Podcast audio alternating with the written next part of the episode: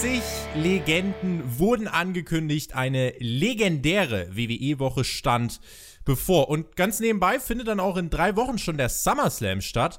Erhofft hat man sich bei WWE die höchsten Einschaltquoten seit Monaten und die hat man auch bekommen. Bei Raw schalteten nämlich so viele Zuschauer ein wie zuletzt im Frühjahr 2018. Die Frage, die wir stellen, was hat man draus gemacht? Wofür hat man das genutzt? Und was ist eigentlich noch bei SmackDown passiert. In diesem Sinne, einen wunderschönen guten Tag, ihr hört die Raw vs. SmackDown Review auf dem Kanal von Perkix WWE. Der Perkix, der ist aber weiter brav am Lernen, der geht die letzten Klausuren an. Deswegen heute nochmal, äh, ja, müsst ihr mit mir Vorlieb nehmen. Der Björn ist an meiner Seite. Team Edeltoaster übernimmt eine legendäre WWE-Woche. Hallo. Hey, yo, Mahlzeit zusammen und ja, 40 Superstars, äh, 40 Grad haben wir ja auch fast und ich zerfließe hier in der Aufnahme mal wieder und es bildet sich wieder ein kleines Aquarium unter meinen Kopfhörern und ich freue mich jetzt schon, wenn wir die Sache durchgestanden haben. Der Björn hört sich heute vielleicht ein bisschen anders an. Was hast du denn gemacht mit deinem Mikrofon? Nimmst du gerade irgendwie in einem Fischglas auf oder? Nee, ich habe mich diesmal in ein professionelles Tonstudio gesetzt, habe mir gedacht, damit man hier mal meine Stimme besser hört. Nee, Quatsch, mein altes Mikrofon hat leider den Geist aufgegeben nach mehreren Jahren und dementsprechend musste ich leider ins Portemonnaie greifen und mir ein neues Mikrofon holen. Und ähm, dementsprechend höre ich mich auf einmal vielleicht ein bisschen basslastiger an als vorher, aber das liegt einfach an den Hormonen, die ich jetzt mehr im Körper habe. Der Bassjobber.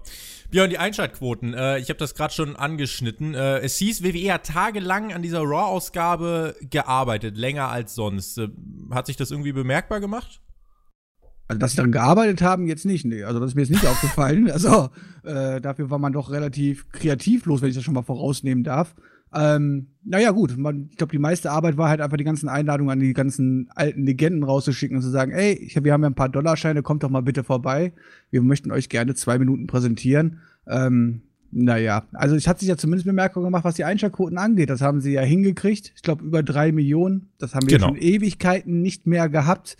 Ähm, ja, aber man könnte auch trotzdem sagen, trotzdem sehr enttäuschend, wenn man das vergleicht zum Beispiel mit einer War 25, die ja nochmal anderthalb Millionen mehr gezogen hat. Richtig, das wäre nämlich jetzt die Frage, denn bei Raw 25, also jetzt bei äh, dieser Raw-Ausgabe waren es äh, 3 Millionen, bei Raw 25 waren es 4,5 Millionen im Schnitt. Das war im Januar 2018. Wenn man das jetzt vergleicht, muss man dann jetzt diese aktuellen WWE-Ratings fast sogar ein bisschen mit Vorsicht genießen oder kann WWE mit den 3 Millionen trotzdem stolz hausieren gehen? Nein, auf gar keinen Fall. Also mit den drei Millionen können sie schon stolz drauf sein. Da können sie jetzt den Anlegern quasi sagen, guckt doch mal, es läuft doch alles super. Dass das natürlich nichts mit einer normalen Show zu tun hat und aktuell auch keine Konkurrenz dort ist, was Footballspiele, Basketball und so weiter angeht. Ähm, naja, das wird man den wahrscheinlich den Anlegern quasi nicht verraten. Und die werden dann erstmal ganz glücklich sein. Und wenn dann die Zahlen nächsten Monat wieder runtergehen oder jetzt auch zur nächsten Woche schon wieder runtergehen werden, dann wird sie wahrscheinlich wieder im normalen Bereich einpendeln. Naja, dann sind wir wieder halt bei uns vielleicht zweieinhalb Millionen, was ja zur aktuellen Lage auch schon nicht schlecht ist, wenn man überlegt, dass wir vor kurzem noch bei 1,9 Millionen waren. Aber naja, von einem Hype zu sprechen, da sind wir, glaube ich, weit von entfernt. Ich bin nämlich auch gespannt, wie das dann nach dem SummerSlam läuft, äh, wenn dann wirklich auch die NFL wieder anläuft, eben nicht jede Woche Stone Cold Steve Austin da ist.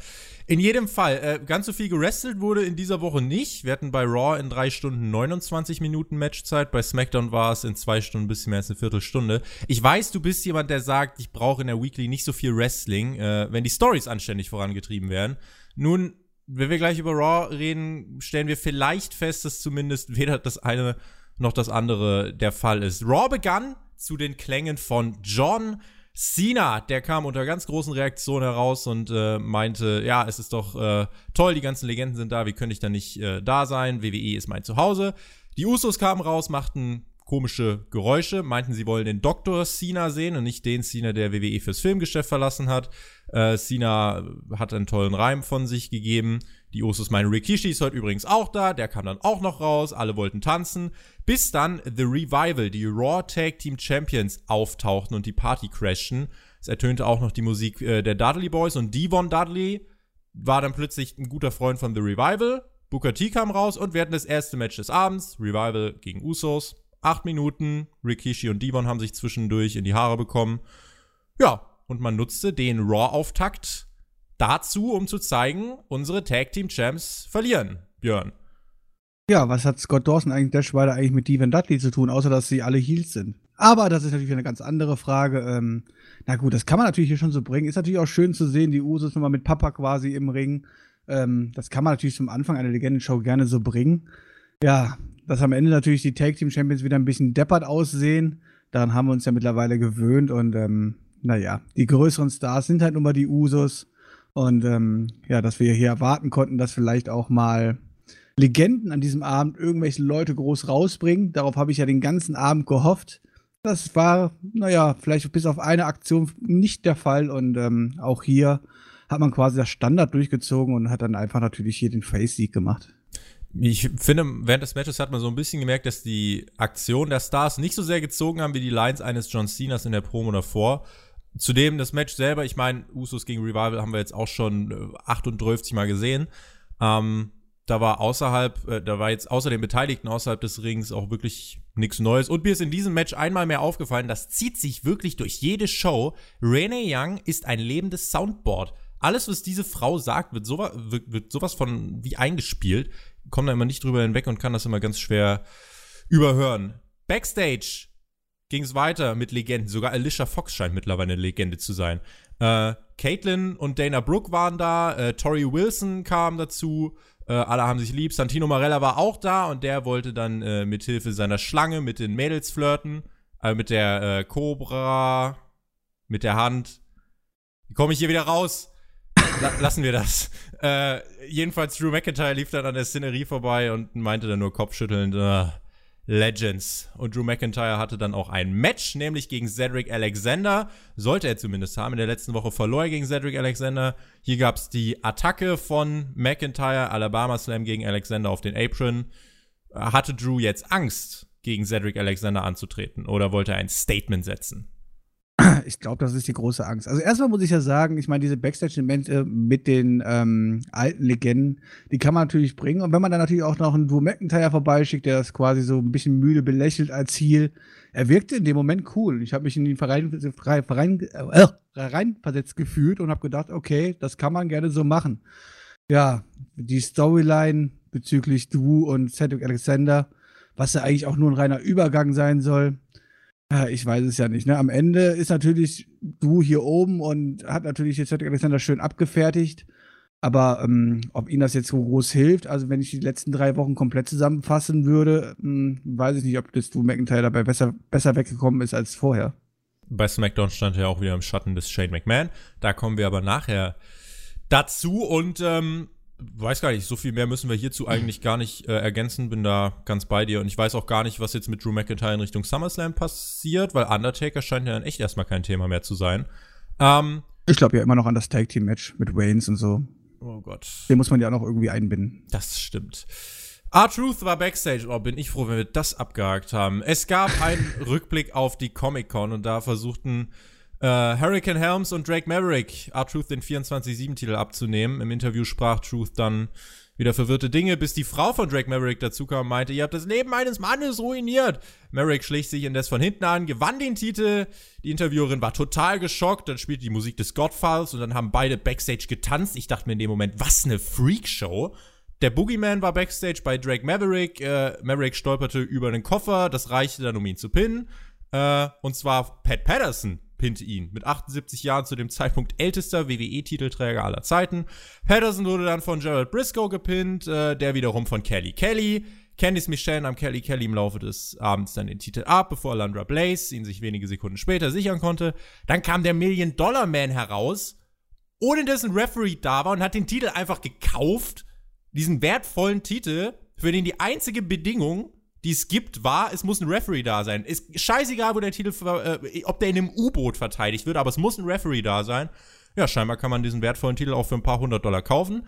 Ähm, in der Limousine gab es dann später den nächsten Titelwechsel. Drake Maverick holte sich den Titel von, ähm, vom Million Dollar Man zurück via Pin oder er hat ihm auch einen Penny hinters Ohr gesteckt und dann R-Truth wieder Champion. Ich glaube, das war dann der achte Titelwechsel und Truth fuhr dann mit der Frau von Maverick davon. Äh, Sag äh, nö, muss ich sagen. Es war eigentlich fast so, ja, die komplette Storyline mit dem 24-7-Gürtel. Das sind halt so Sachen, äh, come on. Der Gürtel ist eh mehr oder weniger eine Lachnummer. Die Leute, die am Wrestling sind, eine Lachnummer. Und ähm, dann kann man das auch alles irgendwie mit einem zwinkernden Auge sehen. Und ähm, wenn man so die Legenden einbindet, ich habe damit ja quasi auch fast gerechnet an diesem Abend, dass man das so machen wird, ähm, finde ich das eigentlich vollkommen in Ordnung. Ich meine, jetzt haben wir mal eine Legende äh, gehabt, die fast 80 Jahre alt ist, die den Gürtel gehalten hat. Jetzt haben wir eine Ladies gehabt, die den Gürtel gehalten haben. Darauf habe ich ja eh schon lange gewartet halt so. Und ich warte ja auch irgendwie darauf, dass jetzt irgendwie, ja, irgendwann andere Lady auch mal vielleicht auf den Gedanken kommt zu sagen, ey, ich gönne mir den Titel jetzt selber. Ähm, und auch die Storyline mit, was heißt Storyline, aber das Segment mit dem Million Dollar Man, come on. Ich meine, das ist halt immer sein altes Gimmick gewesen, der sich alles erkauft und man hätte das natürlich noch ein bisschen schöner lösen können, indem man gesagt hätte, komm, dann holen wir halt noch einen Ref raus und sie lässt sie freiwillig pinnen oder wie auch immer. Ähm, aber eigentlich prinzipiell hat man das ja ganz schön gemacht, mit den Anspielungen darauf, den Gürtel quasi in den Müll zu schmeißen, so wie man es damals ja auch mit den Damentitel gemacht hat, ähm, als er von WCW zur WWE rübergegangen ist. Ähm, das fand ich eigentlich schon cool gemacht. Dann kommt ein Million Dollar Man raus, kauft sich das Ding, sagt, klar kann man das noch irgendwie via Pin lösen oder so, aber das nehme ich jetzt mal mit einem zwinkernden Auge. Ich meine, das ist halt der 24-7-Gürtel. Und ähm, ansonsten muss ich sagen, waren das eigentlich noch fast mit die, naja, unterhaltsamsten Segmente. Und ähm, ja, also ich meine, overbringen kannst du damit jetzt eh keinen groß oder so, aber ähm, du kannst damit auch keinen groß schaden. Also ich meine, die Leute, die rumwestern, sind eh alles Clowns.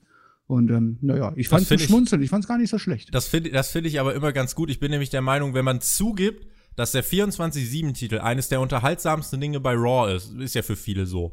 Finde ich, ist es eigentlich auch indirekt die Zugabe, ja, eigentlich ist WWE wirklich auch am Bodensatz der Unterhaltungsindustrie angekommen. Wir werfen alle Ansprüche über Bord, es ist halt lustig. Weil im Endeffekt mit dem 24 Aber wenn man sich dort auf die Comedy konzentriert, finde ich das wieder okay. Ne? Besser als zu sagen, wir machen die ganzen Comedy-Segmente mit irgendwelchen Titeln, die ja wirklich noch Prestige haben und das haben wir ja früher auch gerne getan wenn wir jetzt die Comedy wirklich auf diesen Gürtel beschränken, und das ist halt nun mal ein Comedy-Gürtel, dann come on, dann sollen die Kids doch auch ihren Spaß kriegen. Meins ist es, wie gesagt, nicht. Weiß auch nicht, wer sich für einen 24-7-Titel ein Network oder ein Ticket kauft. Klicks bringt's auf jeden Fall im Netz. Ähm, ich frage mich, warum setzt eigentlich keiner den Gürtel einfach auf Ebay, nimmt sich ganz viel Geld mit. Warum setzt Drake Maverick den Gürtel nicht einfach auf Ebay und äh, macht dann von dem Geld äh, sich endlich die wohlverdienten Flitterwochen. Wie dem auch sei, es war da, dem einen gefällt's, dem anderen nicht. Ich muss sagen, ich möchte nicht weiter drüber reden. Ähm, reden wir doch über Christian, der herauskam. Lillian Garcia war Ring-Announcerin. Das war so wirklich, äh, wir sind einmal zehn Jahre zurückgereist in der Zeit. Und ich dachte kurz, Bray Wyatt kommt raus. Es war dann doch nur die Viking Raiders. Die, äh, ja, bestritten ein Match gegen ähm, Zack Ryder und Kurt Hawkins. Bisschen mehr als zwei Minuten weiß jetzt nicht, was ich dazu Bereicherndes sagen soll.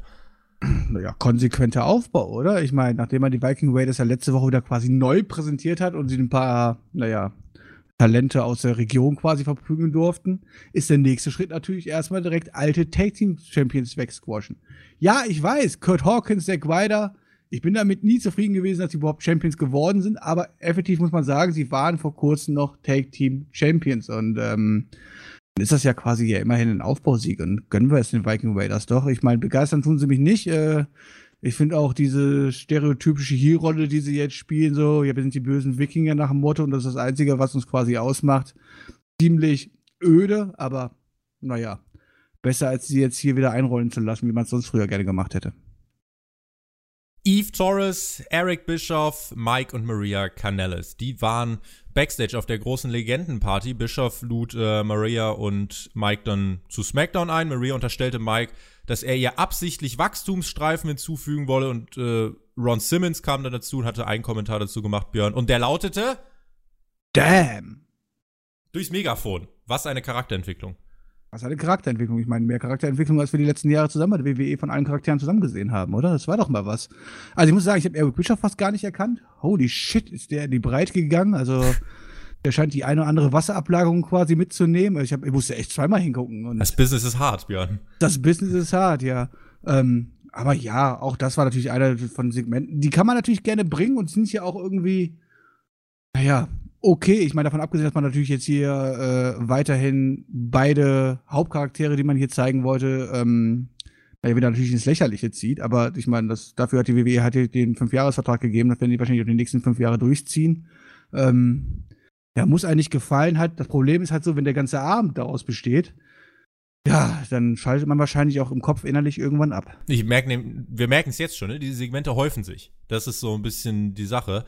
Ja, um, wenn ähm, du halt 40 Superstars in eine Drei-Stunden-Show einbinden willst, wie soll das denn auch sonst groß funktionieren? Ne? Das ist, ähm, ja, mehr Quantität statt Qualität leider gewesen. Das hatten wir ja bei vielen, vielen Segmenten. Ich meine, wenn ich überlege, was man aus vielen Stars, die dort gewesen sind, hätte noch machen können und Gutes machen können und auch, auch um noch ein bisschen mehr Nostalgiefaktor rausbringen zu können, dann war das hier einfach ja, enttäuschend und zu wenig, weil das wurde einfach hier runtergerasselt, runtergerasselt, runtergerasselt und ähm, ja, am Ende bleibt nichts hängen. Und das ist das größte Problem. Eigentlich, ich meine, lad einfach nur zehn Legenden ein, lad die zehn größten Legenden ein, bau diese clever in die Segmente ein und am besten noch so ein, dass am Ende die aktuellen Superstars dabei besser aussehen als vorher. Dann wäre das wahrscheinlich auch eine viel, viel rundere Show gewesen. So war das halt wirklich ein Schaulaufen, ja, von der Gebissen. alten Legenden von Gebissen und ich habe mich halt wirklich zurückgefühlt wie so ein ja, Highlight-Video quasi äh, aus den 90ern und ich bin wieder zwölf Jahre alt. Ähm, aber ich meine, so war das halt einfach alles so runtergerissen und so irrelevant. Aber Björn, wir sind doch bei WWE, alles ist größer und mehr und 40 Superstars. Raw wird bald vier Stunden, warum nicht fünf? Ja, aber am Ende, ich meine, am Ende werden wir, ich meine, ich behaupte einfach mal, wenn ich in einem halben Jahr die Leute frage, was ist von dieser Show vielleicht am Ende noch hängen geblieben, dann ist es vielleicht die coole improvisierte äh, Promo am Ende von Stone Cold Steve Austin, ja, der wenigstens noch ein bisschen cool wirkte und ja jetzt hier der coole, coole Opa ist, quasi, der den Leuten gut zuredet, ja. Ähm, aber alles andere war halt so, okay, äh, irrelevant, vergessen. Auch so richtig cool ist Samoa Joe. Der kam dann nämlich zum Ring und meinte, äh, wir sollten Shows wie die Raw Reunion nicht feiern, denn die Shows sind nur da, um dem Publikum eine rosa-rote Brille aufzusetzen und die Nostalgie zu genießen. Die Fans hätten heute hier sein können und sich freuen können, wie Samoa Joe Menschen brutalisiert, aber das wollen sie ja nicht sehen. Die wollen lieber sehen, wie Usos, Rikishi und John Cena tanzen. Das sei embarrassing. Unterbrochen. Aber ist ja auch so, muss man ja ganz klar sagen. Ich meine, ja, die Halle war ausverkauft. Die Halle war ausverkauft. Und ich meine, muss man auch mal wieder lobend erwähnen. Äh, wir haben mal wieder total äh, Fahrten mit äh, eine totale gesehen von der von der Halle. Das hat die WWE richtig ausgenutzt. Die haben, glaube ich, richtig genossen, dass sie auch mal die andere Seite zeigen konnten und sagen, guck mal hier, ey, da sitzen auch Leute. Ähm, das war ja schon cool und man sieht ja auch, die Legenden ziehen ja auch. Man kann ja jetzt auch nicht sagen, so, oh, die WWE macht dort jetzt in dem Moment Natürlich alles falsch. Wenn man die Zuschauer, also wenn man die Zuschauerzahlen sieht, cool, wenn man die Halle gesehen hat, cool, wenn man die Reaktion auf die Stars gesehen hat.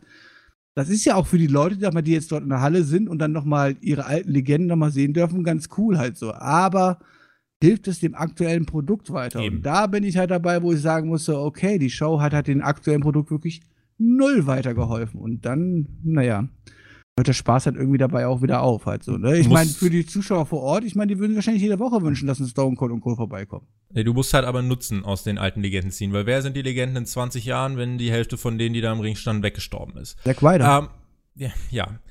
So, äh, Joe wurde unterbrochen von einem anderen Joe, nämlich dem äh, Roman Reigns Joe. Der äh, zog auch direkt das Dreifache in Reaktion und äh, Reigns meinte, wenn du schon über meine Familie irgendwas sagen willst, dann mach's doch. Ähm, du bist übrigens auch von der Insel, wie ich. Du weißt also, was passiert. Dann kam eine Attacke allerdings von Joe gegen Reigns. Es gab einen Brawl. Am Ende schnappt sich Joe ein Mikro und meint, äh, glaubst du, die Leute wollen uns gegeneinander sehen? Ja, ich mache nichts für diese Leute. Und Reigns steht klar, ja, dann muss ich aber klarstellen, nicht alle Samoaner sind Feiglinge wie du. Dann hat äh, Samoa Joe dem Match doch zugestimmt. Das Publikum reagierte relativ leise trotzdem. Und wir hatten dann das dritte Match des Abends, Samoa Joe gegen Roman Reigns. Joe konnte gut mithalten, aber Reigns gewann das Match nach einem nicht ganz so schönen Spear und etwas mehr als fünf Minuten. Ja, er konnte gut mithalten, ist toll. Es waren nur fünf Minuten. Und dann war das Match clean beendet worden von Roman Reigns und Samoa Joe sieht halt aus wie ja, ein feiger Samoaner, der am Ende auch nichts drauf hat, weil obwohl er die erste Attacke gestartet hat, obwohl er quasi vor der Ringglocke die Ober äh, Oberhand gehabt hat und ja, Reigns ein bisschen in die Schranken weisen konnte, ähm, ja, sieht halt einfach am Ende einfach scheiße aus, wenn du halt innerhalb von fünf Minuten dich hinlegen musst als eigentliches, ja, mit Top-Heel, was du quasi, was er darstellen soll, gegen natürlich auch einer der Top-Babyfaces, das ist einfach nichts. Und ähm, das hat am Ende ja, vielleicht Roman Reigns ein bisschen geholfen. Man kann sagen, ey, der hat einen coolen Sieg davon getragen. Aber Samoa Joe, ja, der tut mir halt einfach leid. Ich weiß, Mädels da draußen, ich erzähle das jede Woche, aber da blutet halt einfach mein Herz, wenn ich sehe, wie gut dieser Mann ist, wie gut was dieser Mann leisten könnte. Und der Mann kann halt auch ohne Probleme in 25 Minuten Match cool worken. Klar, muss das natürlich nicht nur Weeklies bringen, also, aber dann setzt doch dieses Match erst gar nicht an. Oder mach es halt hier so, diese berühmten Abfuck-Finish. Und wenn eine Legende rauskommt und irgendwie eingreift und Reigns hilft oder irgendwas, aber dieses Ding hier clean enden zu lassen, ich hab's nicht verstanden, weil am Ende, ja, Samoa Joe einfach nicht stark aus und ist halt einer von den tausenden Heels, die Deppen. ja mehr oder weniger entweder feige sind und wegrennen und wenn sie sich dann mal stellen, halt einfach abgefertigt werden. Und das ist halt, was mich am meisten stört. Das ist so die Sache. Er kommt raus, ist glaubwürdig, verliert in fünf Minuten und es gibt halt keinen Mehrwert. Joe gegen Reigns beim SummerSlam nach dem Match, nee. Ich habe so nämlich überlegt, so, wofür war das jetzt gut? Äh, und ich erkenne aber keinen Ansatz von irgendeinem Muster. Ich bin verwirrt und rolle mit den Augen und denke mir eben auch, armer Joe und für Reigns gibt es halt im Moment auch nicht so wirklich eine Richtung. Für ihn ist der Sieg ja nebenbei auch ganz nett, aber sind wir ehrlich, was bedeutet dieser Tag ein Sieg gegen Samoa Joe? Also, ja, aber man, ja man kann, aber man muss ja mal sagen zum Thema Darstellung von Waynes und so. Ich weiß, die Leute hassen mich dafür, aber der muss jetzt langsam auch mal wieder Richtung Main Event gehen. Ich meine, wir haben ganz Zeit gemeckert, dass er nur im Main Event präsentiert, äh, präsent war und überpräsent war. Das kann man ja der WWE aktuell wirklich überhaupt nicht vorwerfen. Ich meine, die halten ihn ja wirklich konsequent äh, vom Titel fern. Ähm, lassen ihn natürlich trotzdem stark darstellen. Das ist, wäre auch dumm, wenn man das nicht machen würde. Aber ja, wenn man mal die Darstellung des letzten halbes Jahres sieht, seitdem er auch wieder zurück ist äh, nach seiner Krebserkrankung und so weiter, dann muss er jetzt eigentlich langsam mal wieder Richtung Titel gehen und ist auch einer der wenigen Leute, die glaubhaft dahin gehen können. Das wird aber erstmal nicht passieren, denn wir haben beim SummerSlam äh, Kofi Kingston, der jetzt seinen Gegner hat und dann wahrscheinlich auch nochmal ein Rematch gegen diesen Gegner hat. Und das Ding ist, wenn du Reigns halt gegen Kingston stellst, ich meine, Reigns ist der Typ, der irgendwie aus fünf F5s an einem, in einem Match ausgekickt ist. Äh, also wenn Reigns wieder ins Titelgeschehen kommt, dann finde ich, muss er auch den Titel gewinnen. Dass man das jetzt noch nicht macht, finde ich okay, aber du hast recht, wenn er die ganze Zeit immer rumrennt, hier, this is my art und so weiter, dann, ähm, ja, und er gewinnt ja auch alles, dann müsste er eigentlich irgendwann Titelansprüche haben. Gewinnt auch alles. Seth Rollins, der war zu Gast bei Miss TV. Und bevor wir darüber reden, Björn, möchte ich ganz kurz über Äußerungen von Seth Rollins sprechen. Da gab es ja in den letzten Wochen und Monaten immer mal wieder was. Und jetzt hat er in der letzten Woche nochmal nachgelegt. Und zwar ähm, ging es unter anderem um seine Arbeit mit Becky Lynch, weil manche kritisiert haben, dass es zu aufgezwungen wirkt und das nicht ganz so harmoniert. Da hat er gesagt, ja, die Leute sind einfach nur eifersüchtig auf meine Freundin. Äh, er meinte außerdem zu AEW als Konkurrenz, WWE wird AEW wie die andere Konkurrenz einfach im Nichts zerschlagen. Und WWE hat auch in diesem Monat wieder bewiesen, dass sie das beste Wrestling-Produkt der Welt anbieten. Klammer auf, in einem Monat, mit dem New Japan mit dem G1 wirklich alles abreißt, Klammer zu. Und er meinte kontroverserweise, John Moxley, Zitat, is taking food off my table, off our table er nimmt Essen von unserem Tisch. Ergo, Moxley nimmt ihm das Geld für die Lebensgrundlage weg. Also, das sind ganz verworrene Aussagen von Seth Rollins. Was ist dein Kommentar? Ja, lieber Herr Rollins, wir haben uns noch für deine Entschuldigung, die du abgeliefert hast nach der echt peinlichen Kindergarten-Schippenaktion mit Will Osprey, hat er sich ja schön entschuldigt und wir haben gesagt, ey, das hat er gut gemacht und Rollins hat selber auch gesagt danach, er wird nie wieder solche stufen Tweets absetzen, er wird darüber vorher nachdenken, was er macht. Und hier hat er ja wieder einfach sehr emotional reagiert. Ja, die Fans haben Kritik geäußert an, an, an, an dem, wie die ähm, wie, wie, Becky, sie, Lynch äh, wie Becky Lynch und er einfach quasi rüberkommen, harmonieren zusammen und dass das alles nicht so toll wirkt. Und da muss man das halt auch einfach mal schlucken oder sagen, okay, wenn man schon was dazu posten will, dann dann kann man das ja natürlich auch einfach neutraler machen, halt so. Aber statt einfach wieder den Hammer auszupacken und wieder drauf zu hauen, muss ich sagen, ja, Wardens, leider nichts aus dem letzten Twitter-Beef quasi gelernt, nichts aus dem letzten Twitter-Post gelernt. Ja, die Entschuldigung und die äh, anschließende ähm, Sache, dass er quasi sowas nicht mehr machen wird, leider auch nur heiße Luft gewesen. Warnens scheint sehr emotional auf sowas zu reagieren und scheint sich dann auch wehren zu wollen. Aber manchmal ist es einfach besser, die Fresse zu halten und zu schlucken ich verstehe ja, was er sagen möchte. Und ich meine, er arbeitet bei WWE und möchte natürlich auch sagen, WWE ist ganz toll. Das kann man aber subtiler machen. Und die Art und Weise, wie er sich ausdrückt, sorry, aber das ist halt einfach dumm und dämlich. Ähm, ich verstehe aber auch nicht, warum die WWE das eigentlich so zulässt, weil eigentlich waren sie ja früher auch sehr professionell und haben den Leute dann, ja gut, äh, Social Media Berater an der Hand gegeben oder gesagt hat so, ey komm Jungs, bevor, also ich muss ja sagen, wenn ich so eine große Company wie die WWE wäre, ja, wenn Seth Rollins meint, er müsste irgendwie was twittern, ähm, dann da halt nicht unter Seth Rollins äh, ähm, Account, ja, sondern dann sollen die Leute sich private Accounts machen, dann können die sich rumbiefen und sowas halt, dann sollen die das von mir aus tun und äh, sollen sich halt zweite Accounts erstellen, wo sie halt alle unter ihren Gimmicks rumlaufen. Aber er sagt, für mich hat das in diesem Gimmick, in diesem Gimmick-Account quasi nichts zu suchen, diese Auseinandersetzung. Ich verstehe auch nicht, warum die WWE da nicht mal konsequent sagt, hey, Jungs, entweder tut ihr wirklich dreimal überlegen, was ihr da absendet, oder wir müssen halt so hart sein und wir tun eure Postings vorher quasi gegenkontrollieren, bevor ihr so eine Scheiße raussendet. Und ähm, die WWE ist überall so prof professionell, dass sie dort ja mehr oder weniger zuguckt, wie andere Leute ja auch die, den Ruf der WWE damit quasi ein bisschen ins Lächerliche ziehen, kann ich ehrlich gesagt nicht nachvollziehen jemand, der ein richtig guter Company-Man war, in meinen Augen, das war der, der im Opening-Segment stand, John Cena, der hat diese Rolle richtig gut ausgefüllt. Der und war, der ist der, auch ein Star gewesen, das haben wir ja am Anfang gar nicht so erwähnt, hat, aber auch wie er da rausgekommen ist, er hat natürlich seine Reaktion bekommen und ich, das Lächeln ich möchte erst so. mal kurz nochmal sagen, ich vermisse John Cena ein bisschen und er würde dem aktuellen Produkt wirklich gut tun. Ja, also kann ich, kann ich verstehen. Ich war damals 2011 einer der größten John Cena-Hasser, aber auch einfach, weil er die größte CM Punk-Mark aller Zeiten war. Äh, nein, aber in, man muss ja sagen, um auf diese Company-Man-Thematik zurückzukommen, Cena war ein überragender Company-Man, der war wie gemacht für diese Rolle. Roman Reigns zwischenzeitlich hat das auch gut gemacht, wenn er in den Talkshows aufgetreten ist, hat auch hier und da mal merkwürdige Äußerungen gemacht, aber Seth Rollins ist mal komplett fehl am Platz und benimmt sich wie ein Elefant im Porzellanladen. Und auch zu der Äußerung von wegen Moxley is taking food off our table. Moxley ist der Grund, dass Superstars wie Maria und Mike Canellas äh, Canellas, Canellas, die, Canellas äh, dass die Millionenverträge unterschreiben. Ja, also äh, auch die Aussagen rein faktisch machen überhaupt keinen Sinn. Und von daher ist das, was Rollins da äh, absendet, wirklich. Es macht ihn nicht sympathisch. Es macht ihn absolut nicht sympathisch. Es kostet ihm wirklich sämtliche Sympathiepunkte. Ich merke das auch unter den Newsvideos. Immer mehr Leute schreiben das und äh, mal schauen, ob er daraus lernt.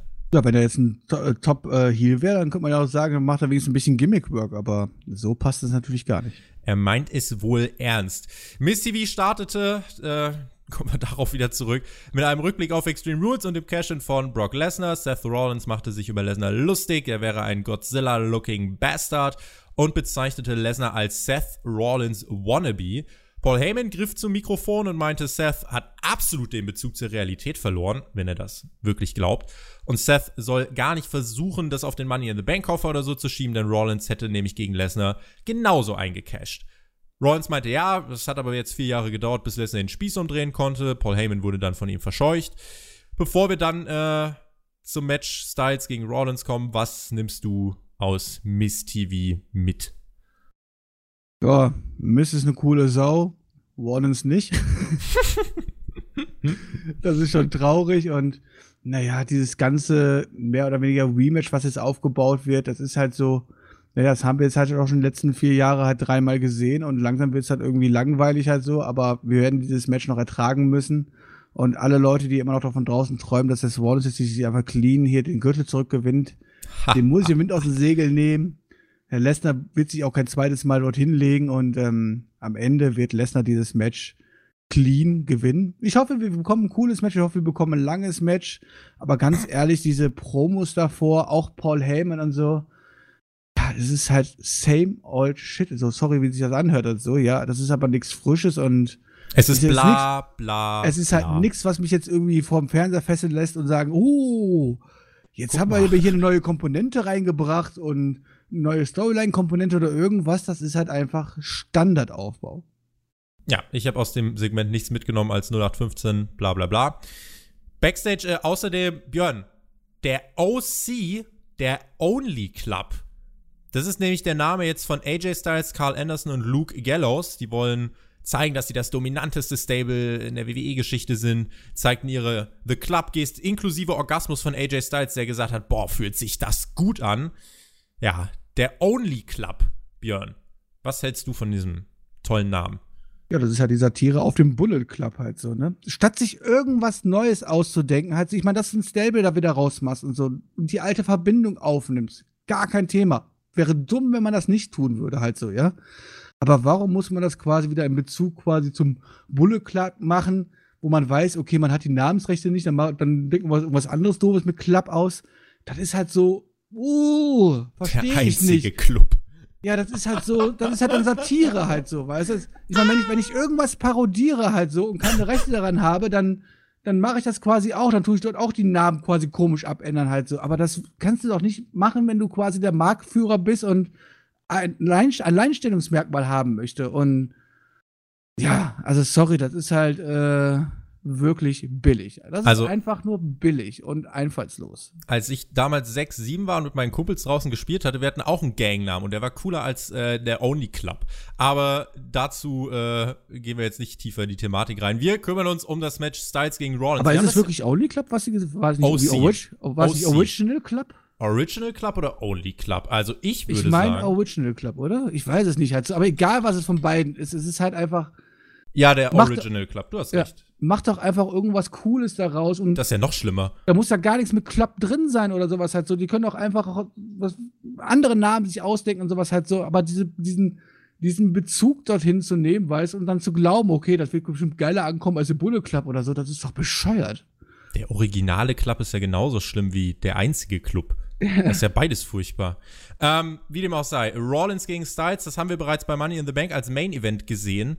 Äh, mit Rollins als Universal Champion. Die Voraussetzungen für das Match haben sich jetzt ein bisschen geändert, denn mittlerweile ist Styles United States Champion und Rollins titellos. Das Match ging aber gar nicht so lang. Äh, wie wir mittlerweile übrigens wissen, äh, Rollins stand hier nur, weil Ricochet verletzt war, beziehungsweise mit einer Ellenbogeninfektion zu kämpfen hatte, denn eigentlich war für ihn dieser Spot angedacht. Das Match hier ging nicht lang. Rollins gegen Styles, denn plötzlich kam äh, DX heraus und stellten sich in die Ecke von Rollins, um den zahlenmäßigen Ausgleich gegen den Original Club herzustellen. Äh, gab den Eingriff von Gallows und Anderson. Das Match war per DQ vorbei, beziehungsweise es gab ein No Contest und dann standen sich ähm, die DX und der Original Club im Ring gegenüber.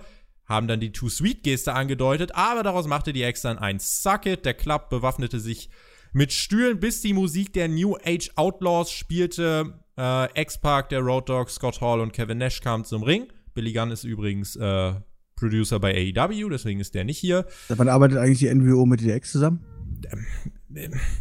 Der Only Club wurde vertrieben und Seth Rollins stand im Ring und meinte, we only got two words for you, suck it und hat sich tierisch dafür gefeiert, während alle alten Männer miteinander gefeiert haben und Rollins so ein bisschen daneben stand. Ja, und der frisch gegründete Original Club sieht aus wie feige Säue, die ab abhauen von irgendwelchen Rentnern, ja, die früher mal Legenden gewesen sind.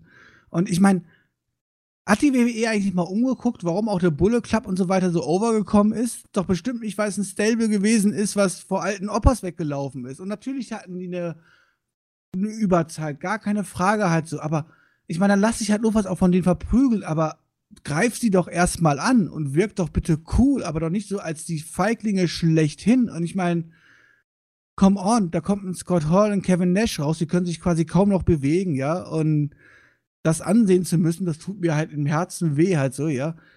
Die dann auch zusammen rauskommen mit DX, das ist Storyline-mäßig natürlich vollkommen bescheuert, wenn man das auf die Vergangenheit bezieht, halt so, ja.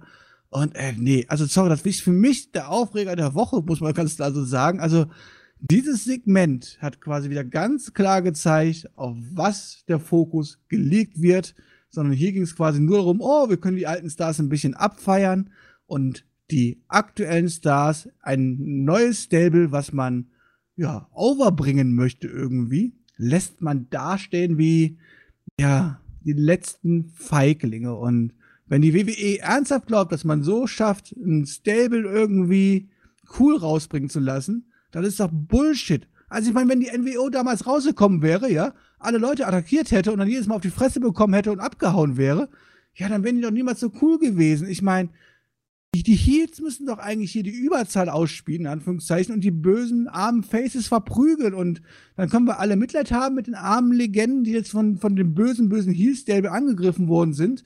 Aber doch so es zu präsentieren. Dreck. Einfach nur Dreck und Schmutz und verstehe ich nicht. Halt so. Ich habe mich einfach nur hier vorm Fernseher gesessen und gefacepalmt und habe mir gedacht, Mann, das kann doch nicht wahr sein. Also, ich meine, hat OC irgendwie hier cool gewirkt? Nein, nee, überhaupt nicht halt so. Das ist so ein bisschen, es gibt auf Twitter einen schönen Screenshot, wie man auch Seth Rollins sieht, wie er neben den alten Leuten steht. Das ist so die Sache, welchem Fazit nachher drauf zu sprechen kommen. Wenn du weißt, es schauen über drei Millionen Leute zu, so viele wie seit einem Jahr nicht mehr, und dann hast du diese Legenden. Und was sagst du mit diesem Segment aus? Die Legenden sind richtig alt, aber sie sind immer noch cooler und besser als unsere aktuellen Superstars. So. Und warum sollte ich dann als Zuschauer sagen, okay, dann schalte ich nächste Woche noch mal ein, um mir die Loser anzuschauen? Wo ist da der, der logische Denkprozess dahinter? Das ist einfach, das greift überhaupt nicht äh, ineinander und ist äh, genau das Gegenteil von dem, was du mit solchen Legendenshows tun solltest. Und ich fand, ja, Seth Rollins, der dann so wie ein kleines Kind sich gefreut hat und Sucket brüllen, äh, brüllen durfte, das war so, ja, war das jetzt diese, dieses Overbringen eines aktuellen Superstars von Legenden? Es wirkte echt so, als hätten sich die Opas gefeiert und ja, vier aktuelle Stars waren halt, Stars waren halt auch noch dabei. Also deswegen, naja. Sami Zayn hat das Ganze übrigens äh, Backstage auch kritisiert. Und zwar Charlie Caruso, nämlich dafür, äh, dass sie lieber Legenden befragt, anstatt die TV-Zeit sinnvoll zu nutzen und für aktuelle Stars zu nutzen. Recht hat der Mann. Die Legenden sollen nach Hause gehen. Das ist schön, wenn man sich immer wieder selber disst halt in den ganzen Segmenten, ne? Ja, und dann, ja, aber man hat ja im Match danach gezeigt, wer Zayn wirklich ist. Also, äh, das ist so, das ist, das ist Vince McMahon. Das ist Vince McMahon. Ich lasse einen Superstar das sagen, was vielleicht Teile der bösen Online-Community denken. Und dann zeige ich, wie ich diesen Superstar zermatsche. Ähm, ja, jedenfalls Sami Zayn hat gemeint, die Legenden sollen doch nach Hause gehen. Und Rey Mysterio kam dazu und hat gesagt, ey, hab Respekt vor den Leuten, die haben den Weg für dich geebnet. Kurt Angle kam dazu und meinte, also als ich GM war, haben wir die Probleme immer im Ring geklärt. Ja, und dann war das Match Rey Mysterio gegen Sami Zayn noch offiziell. Zayn hatte irgendwann keinen Bock mehr, wollte gehen. Als plötzlich Rob Van Dam, der übrigens noch einen Impact-Vertrag hat, rauskam, Sergeant äh, Slaughter, der Hurricane und Kurt Angle. In der Zeit hätte Sami Zayn gefühlt dreimal ausgezählt werden müssen. Zayn kehrte um, ging in den Ring. Es gab den 619 und Zayn wurde kaputt gemacht. Ja, gut, ich meine, immerhin wurde er nicht kaputt gemacht von der Legende halt so. Ja, ich meine, Rey Mysterio ist immer noch aktives Teil des Rosters, ist topfit und hat immerhin, ähm, naja, äh, ist jetzt, ist, ist jetzt keine Pflaume in Ring, sag ich jetzt einfach mal so, ja. Und ähm, wäre es halt anders gewesen, als wenn jetzt im Starship Slaughter rausgekommen wäre und Sami Zayn abgefertigt hätte. Dann hätte ich noch mehr gekotzt halt so, ja. Klar, die Matchzeit von fünf Minuten hier, dämlich. Die Darstellung von Sami Zayn, feige aber das habe ich ja in den anderen Segmenten auch schon gesagt, aber immerhin, naja, vielleicht hat es aber Mysterio hier ein bisschen geholfen, um einen Aufbau zu erhalten. Achso, braucht er den eigentlich noch? Ah, nee, den kennen wir doch alle, oder? Warum? Also, warum kann hier in so einem Segment nicht einfach mal das Gegenteil von dem passieren, was man erwartet? Sehen wir hier so ein bisschen der Heath Slater-Rolle von Raw 1000, glaube ich. Äh, oder war es Raw 25? Ich weiß gar nicht, wann genau das war. Äh, ich glaube, es war Raw 1000. Ähm, jedenfalls, er war hier so halt in dieser, in dieser Noob-Rolle mehr oder weniger. Warum kann es hier nicht mal so laufen, dass Zane äh, dann in Richtung Stage rennt und einfach mal so ein Big Boot auspackt gegen Sergeant Slaughter oder von mir aus gegen Kurt Angle, dass er einfach mal, dass sich die Leute denken, what? Hat er das wirklich gemacht? Aber so ist einfach nur, ah, guck mal, da stehen vier Legenden, ja, der aktuelle Superstar ist ein Loser, wird von Rey Mysterio kaputt gemacht, der auch schon halb eine Legende ist. Ja, und Sami Zayn, der eigentlich jemand für die Zukunft ist, der so verdammt unorthodox und doch originell zum Beispiel allein dieser Entrance, wie er zum Ring kommt, der im Ring selber auch äh, wirklich zu den Besten gehört, den diese Company hat. Aber nein, äh, er gehört leider in diesem Roster laut WWE-Darstellung zum absoluten Bodensatz und das ist auch ein. Aber immerhin konsequent. Also immerhin konsequent. Ich, man kann ja jetzt nicht sagen, dass Sami Zayn jetzt irgendwie unkonsequent dargestellt wird, weil Nö. seitdem er wieder da ist, ist es mal aufgefallen, hat er schon mal ein Match gewonnen? Er ist konsequent Loser. Er ist der konsequente Loser, ja. Ist, mal gut, come on. Ich weiß halt so, das mögen auch nicht viele hören, weil ich bin ja auch so ein kleiner Taxler-Fan, ja. Aber er hat ja für mich jetzt auch nicht unbedingt was komplett im, im, im World-Title-Geschehen zu suchen oder sowas halt so. Ja, da sehe ich ja auch noch andere Leute. Aber er ist mit Sicherheit ein super Upper Mitkader und sowas halt. Aber so stellt man ihn halt nicht da. Er ist halt in der, naja, Heel-Jobber-Rolle, aber das machen sie wenigstens konsequent. Die Street Profits waren backstage und haben darüber geredet, wen sie heute schon alles gesehen haben. Und Björn, sie haben sich äh, Augentropfen gepumpt und schön, äh, ja, sich die Augen feucht gemacht. Ja, möchte ich nichts mehr zu sagen. Ich kann die Street Profits ja nicht mehr sehen, habe ich letzte Woche schon gesagt. Bin auch kein Fan. Wen ich sehen konnte letzte Woche, das war Bray Wyatt. Und um den geht's jetzt auch gleich. Denn Mick Foley war am Start und bedankte sich bei den Fans, dass sie Raw so unterstützen würden. Ähm, es gab dann auch äh, die Andeutung 24-7-Titel, das hat er auf Twitter schon geteased. Damit hatte Foley dann aber doch letzten Endes nichts zu tun. Und äh, zum Ende seiner Rede setzte dann wieder so dieser Morph-Effekt ein. Er wollte gerade so sein äh, größtes Highlight aus seiner Karriere zeigen, als er bei Raw den WWF-Titel gewann damals. Ähm, der Morph-Effekt setzte ein, das Licht ging wieder Stück für Stück aus. Und dann auf einmal The Fiend, der Teufel stand im Ring, drehte sich zu Mick Foley und zeigte den Mandible Claw. Äh, das Licht während dieser Aktion weiter von links, von rechts, Dunkelheit. Ähm, und ja, Mick Foley wurde niedergerungen. Dann haben wir nochmal den Feed von vorne gesehen. Die Maske wurde in Szene gesetzt.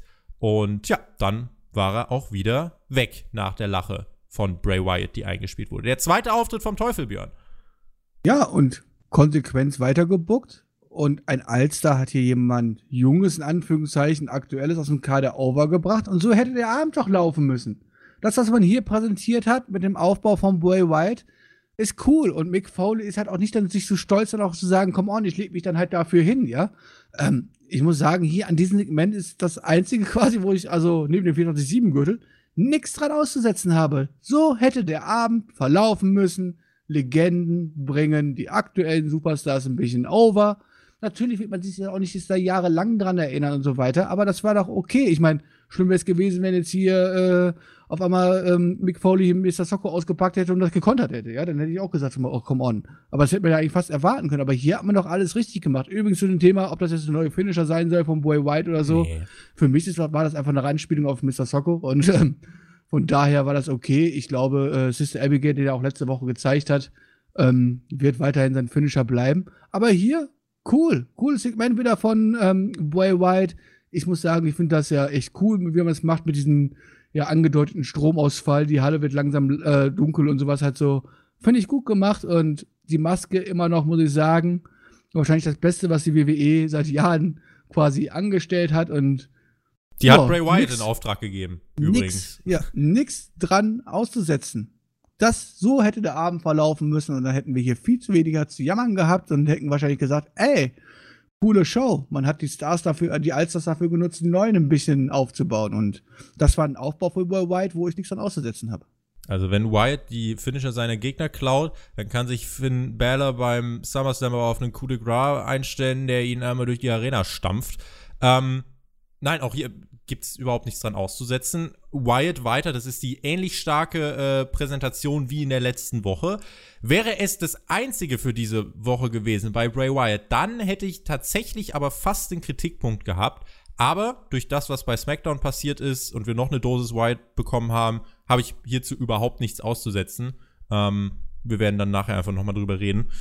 Für den Moment hier würde ich sagen, war das wirklich das Ideal äh, was du mit so einer Ausgabe machen kannst. Ja, es passt perfekt in die Entwicklung eines Bray Wyatt und Mick Foley ist sich nicht zu schade, ähm, sich dafür hinzulegen. Genauso soll es doch laufen. Moment of Bliss lief auch mit Alexa Bliss und mit Nikki Cross. Als Gast wurde angekündigt Becky Lynch. Aber Natalia, die Gegnerin von Lynch beim SummerSlam, tauchte auf. Alexa, ja, scheint gar nicht mehr so groß zu stören, dass sie letzte Woche irgendwie eine Titelchance versiebt hat es wurde eine Promo eingespielt, äh, oder es wurde die Promo von letzter Woche eingespielt von Nettie und ähm, Becky Lynch. Beide haben sich auch hier verbal nochmal in die Haare bekommen. Becky drohte schließlich damit, dass sie Natalia in ihrer Heimatstadt ähm, erniedrigen würde. Und dann gab es einen Brawl. Beide wurden von mehreren Referees separiert. Backstage hat Natalia dann nochmal bekräftigt in dem Interview, Becky Lynch hat es persönlich gemacht. Und ja, das war der, die Fortführung des gestarteten Aufbaus aus der letzten Woche. Ja, und damit das zweite Segment des Abends, wo man zumindest ein bisschen was vorangetrieben hat. Ich meine, ich bin immer noch nicht begeistert von Natalia als Herausforderin und so. Ich kann natürlich verstehen, warum die WWE das macht. Hype mich das? Nein. Glaube ich an Natalia? Nein. Und deswegen bin ich halt auch nicht im Begriffen. Aber prinzipiell, naja, für, für ein kleines Damenmatch, was man quasi so als Übergangsgegnerin aufbaut, kann man das so gerne so bringen. Klar, muss man natürlich fragen, warum ist Alexa Bliss eigentlich äh, überhaupt nicht sauer, was, was, was letzte Woche passiert ist und setzt sich dann dahin als quasi coole ähm, Moderatorin, ja, die dann die beiden Kontrahenten befragt, obwohl sie ja eigentlich selber die Hauptrolle mitspielen möchte. Das kann man natürlich ein bisschen kritisieren, aber ansonsten war das hier okay. Ja, das hätte jetzt was mit Logik zu tun, dass den an, so weit sind wir noch nicht. Äh, was ich aber positiv finde, Natalia bekommt Ecken und Kanten weiter. Sie ist nicht mehr dieses glatt gebügelte Face, dieser glatt gebügelte Charakter. Das finde ich weiter positiv und finde das auch so, wie man das aufbaut, solide. so funktioniert simples Storytelling. Die beiden Aber ich meine, die hat im Match doch vor der Homequote. Ich meine, sie dann quasi gerade als böses Mädel doch dahinter stellen. Man kann ja auch mal ein Face gegen Face Match machen halt so, ja. Und das hätte ich jetzt eigentlich hier fast eigentlich mehr eher erwartet halt so.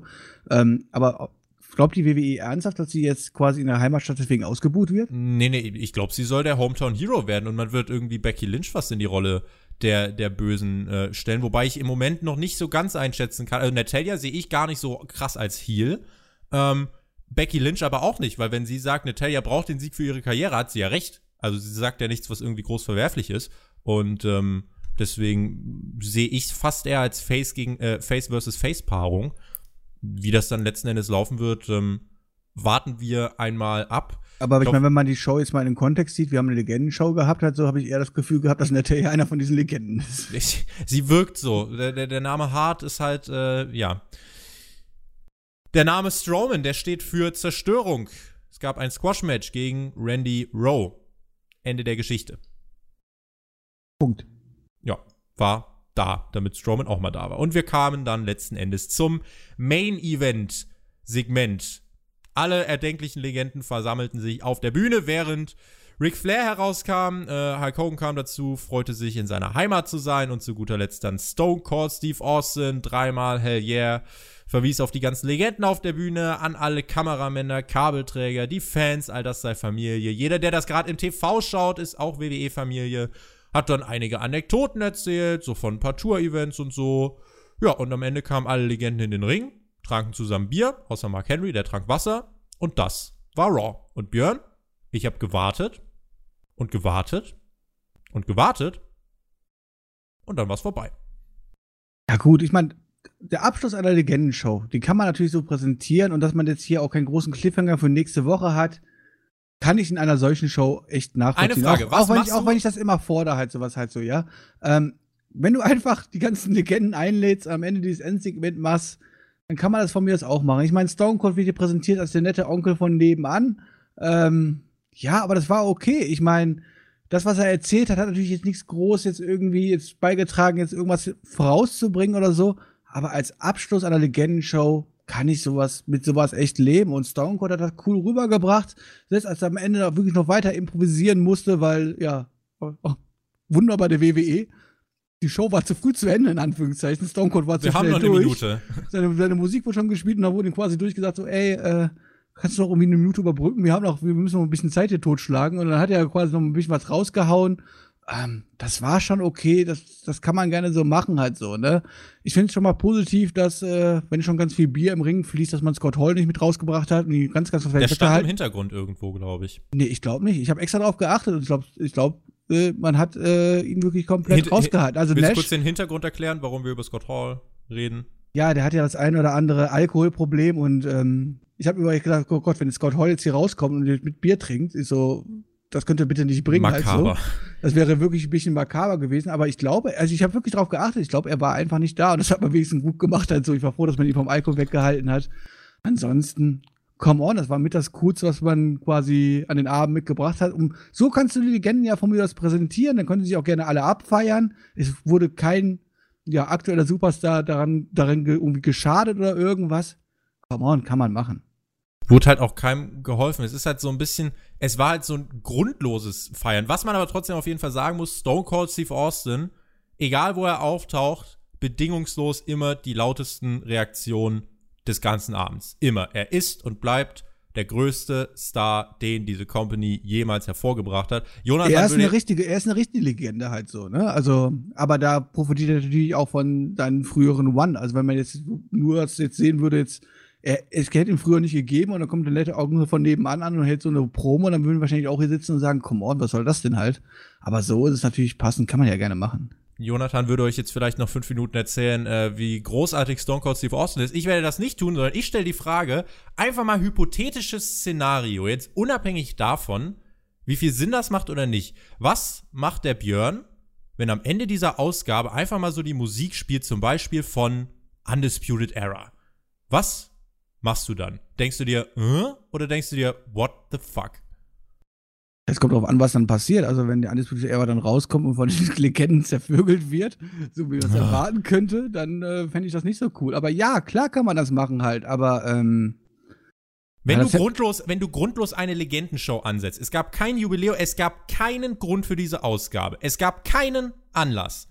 Außer, dass man Zahlen aufhübschen musste, damit man den äh, Anlegern beim zweiten äh, Quartalsbericht jetzt bald sagen kann, guckt mal, unsere letzte Ausgabe, die war so gut, bei uns geht's jetzt nur noch bergauf. Über drei Millionen, cool. Dass bei denen keiner Plan von WWE hat und auch nicht fragt, was überhaupt mit der Ausgabe war, ist zweitens. Aber wenn du diese Ausgabe grundlos ansetzt, dann tu doch was, um irgendwie die Zuschauer dazu zu bewegen, dass sie sagen, ja, ich glaube, da muss ich nächste Woche wieder einschalten. Denn das ist die Bedingung, ja, das hat man natürlich nicht geschafft, gar keine Frage. Da, da, da, da, stimme ich natürlich zu, aber ähm, das möchte ich jetzt nicht im Endsegment quasi festhalten, sondern das hätte man in der Show quasi machen müssen, halt so. Oder Wie gesagt, mit dem, End, mit dem Endsegment habe ich kein Problem halt so. Das ist okay. Natürlich wäre es cool gewesen, wenn du jetzt hier was komplett Neues präsentierst, bringt ein neues Stelbe raus und die prügeln jetzt die ganzen alten Legenden weg. Natürlich wäre das cool gewesen, aber ähm, die Erwartungshaltung habe ich jetzt gar nicht gehabt. Die Erwartungshaltung habe ich quasi in der Show gehabt, dass man dort was irgendwas macht. Aber es war ja wirklich hier, um, mal War festzuhalten, das war halt einfach nix. Man hat nix aus den Legenden gemacht. Man hat nix quasi für, die, für die Zukunft quasi eingeleitet, irgendwelche Leute groß rausgebracht, außer vielleicht Bray White ein bisschen halt so. Ansonsten war das halt einfach ja, das muss man nicht gesehen haben. Das muss man nicht gesehen haben. Und ich habe auch gar kein Problem mit diesen Legenden-Shows, muss ich auch mal dazu sagen. Also, wenn man das von mir aus jede zwei Jahre macht oder von mir aus auch einmal im Jahr, um ein bisschen Nostalgiefieber hochzubringen, dann kann man das gerne bringen, aber bitte dann nicht als Aufbau vom ja, zweitgrößten Pay-Per-View des Jahres, den wir haben. Wir bekommen im Oktober 20 Jahre SmackDown, Björn. Vielleicht sogar als erste Sendung auf Fox, wo WWE vielleicht dann sogar mit vier, fast sogar schon fünf Millionen Zuschauer dann rechnet. Ähm, dann ist also die nächste Legendenshow in drei Monaten. Und äh, dann hatten wir jetzt Januar 2018 und äh, zwei Shows 2019 hatten wir in zwei Jahren drei Shows, die sich mehr oder weniger nur um Legenden drehen, die aber dem aktuellen Produkt nicht diesen äh, Anschein geben, dass es cool ist. Das ist mein Problem mit diesen Legendenausgaben. Es kommt immer zum Ausdruck, das von damals, das sind die coolen. Das heute, ja, die sind zweitklassig. Vielleicht sind es auch absolute Vollpfosten. Und dann eben wenn wir so eine Raw-Ausgabe wie diese hier haben, die halt aus dem Nichts angekündigt wird, jetzt äh, vor zwei Wochen bei Extreme Rules, dann muss doch mehr dahinter stecken. Da kann ich doch nicht einfach nur diese Show ansetzen und sagen, so, hier, Quoten und das war's. Soweit muss doch irgendjemand denken. Das ist eigentlich mein größtes Problem mit dieser Show. Äh, das, natürlich war das jetzt nicht alles katastrophal und man hat alles gegen die Wand gefahren und so weiter. Es war aber einfach pointless. Du konntest, wenn du mit den Legenden nichts anfangen konntest, dann hast du so viel Skip-Material in dieser Show. Also, es hat sich dann teilweise gar nicht gelohnt einzuschalten. Und bis auf Bray Wyatt hat sich in der Konstellation mit alt gegen neu nichts getan. Seth Rollins, da hat man viele Kritikpunkte, die hatten ja auch wir. Und deswegen muss ich sagen, wenn die aktuellen Stars wie Amateure rüberkommen und die alten die coolen sind, dann äh, ist das bezeichnend für das, was schief läuft. Ja, kann ich dir nur so recht geben halt so. Ne? Klar, man hätte viel, viel mehr rausmachen können und ähm, naja, ich sehe die Show halt außerhalb des Kontexts. Normalerweise musst du halt weiter, so eine Show kannst du ja auch cool machen, einfach mal außerhalb von War oder SmackDown. Dann mach doch halt einfach, klar, ich meine, die wollen natürlich ihr TV-Produkt pushen und wollten die TV-Zahlen nach oben treiben. Aber so eine Show kann man natürlich ganz gerne auch einfach mal als Network-Special machen. Bald ist SummerSlam, vergiss das nicht. Ja, das habe ich ja auch gerade eben schon kritisiert. Wenn das, wenn das, natürlich der Aufbau sein soll, quasi, oder als Aufbaushow mitdient, quasi, weil wir in drei Wochen den SummerSlam haben, dann muss man das jetzt einfach kritisieren, weil das ist der zweitgrößte Paper des Jahres und naja. Man verschwendet halt eine Woche jetzt davor. Man verschwendet eine Woche, ja. Ihr kennt es äh, von Team Edeltoaster. Wir verschwenden gar keine Zeit, sondern gehen weiter zu SmackDown, den Patreon-Teil. Letzte Woche nicht, diese Woche nicht, aber keine Sorge. Äh, ihr werdet sehr bald äh, entlohnt und bekommt äh, etwas ganz Tolles auf Patreon und vielleicht auch woanders. Aber da lassen wir euch noch ein bisschen im Dunkeln tappen. Vielleicht äh, erahnt der ein oder andere. Warten wir mal ab und reden. Ja, da nochmal angesagt halt so, die Patreons haben ja schon ein kleines äh, ein kleines ähm, Mini-3-Minuten-Podcast-Video von Jonathan bekommen, was denn da gerade los ist. Und er hat ja auch schon gesagt, äh, wir werden euch da was zeigen und wir werden uns bestimmt auch noch mal diese Woche melden, vielleicht mit einem Sonder-Patreon-Teil oder irgendwas. Schöne Grüße vom Perky, äh, den alles Gute, dass er eine, seine ersten Prüfungen dort jetzt besteht. Danach hat er auch wieder mehr ja, Zeit und vor allem den Kopf freier, um ähm, ja dort auch wieder mehr zu machen. Und äh, ich kann an alle Patronen nur sagen, ich vermisse auch den Patreon-Teil. Ich habe auch super viel zu erzählen. Ähm, freut euch darauf, da kommt noch einiges. Der Björn weiß, wir planen seit Monaten akribisch, würde ich behaupten. Es läuft in jedem Fall was. Bleibt mal dran. Ähm, wir bleiben auch dran und gehen zu SmackDown. Äh, Xavier Woods und Big E waren für die erste Stunde Gastkommentatoren. Björn, ganz ehrlich, ich fand das sogar unterhaltsam. Teilweise. Auch als äh, Xavier Woods nachher so den Theme von Michaels mitgesungen hat. Bin ich jetzt irgendwie auch dann jetzt von WWE auf den Boden gezogen worden oder war das tatsächlich ganz lustig? Tatsächlich muss ich sagen, fand ich das ziemlich grausam. Also. Mann, ja, genau das habe ich nicht einem, gehofft. Zu einem, hat es, zu einem hat es ein bisschen den Fokus quasi auf die ja, sehr, sehr guten Segmente und ähm, Matches quasi, die ja zum Aufbau vom SummerSlam dienen sollten, quasi ein bisschen weggezogen halt so. Und ähm, ja, ich kann mir den Quatsch, den sie am Kommentatorenpult da abliefern, halt einfach nicht antun. Halt so. Aber 24-7-Titel. Wenn man, wenn man das halt gerne ein Match gemacht hätte, okay, halt so, aber die, die komplette erste Stunde da hinzusetzen, also ich fand's schlimm. Ja, jetzt musste aber konsequent sein. Dann ist der 24-7-Titel doch auch nix.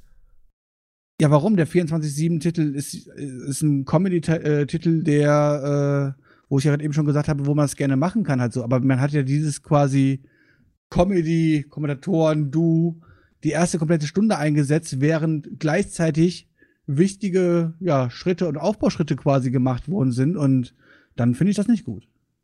Ich habe immerhin schmunzeln können. Wichtige Aufbauschritte, wie zum Beispiel bei Nakamura gegen Apollo Crews Björn. Kein Spaß, ich musste erstmal gucken, was letzte Woche mit Apollo Crews passiert ist, weil ich es vergessen habe. Ich wusste es einfach nicht mehr. Und dann kam mir in den Sinn, Apollo Crews hat in der letzten Woche Andrade in zwei Minuten besiegt. Also ein großer Sieg für Apollo Crews und dann ist natürlich die Frage, okay, jetzt geht er gegen Nakamura. Was plant man denn da? War nicht Nakamura gegen Ali geplant? Kann ihr sagen, was da geplant war? Ähm, Nakamura äh, ja, gewann das Match nach äh, knapp acht Minuten, clean nach dem Kinshasa und hat Crews nach dem Match noch ein bisschen abgefertigt. Ja, eigentlich ganz gute Darstellung eines US-Titles, oder? Also, nee, ernsthaft, also das kann man natürlich gerne so machen. Also, ich meine, Nakamura überhaupt mal wieder aktiv in den Shows zu sehen, ist ja das eine oder andere. Den muss man ja quasi auch wieder von neuem aufbauen, obwohl er Champion ist. Ähm, was ich hätte hier hinterfragen muss, wir haben hier ein 8-Minuten-Match zwischen den Champion und, ja, mh, dann nennen wir ihn mal mit Kader halt so, ja.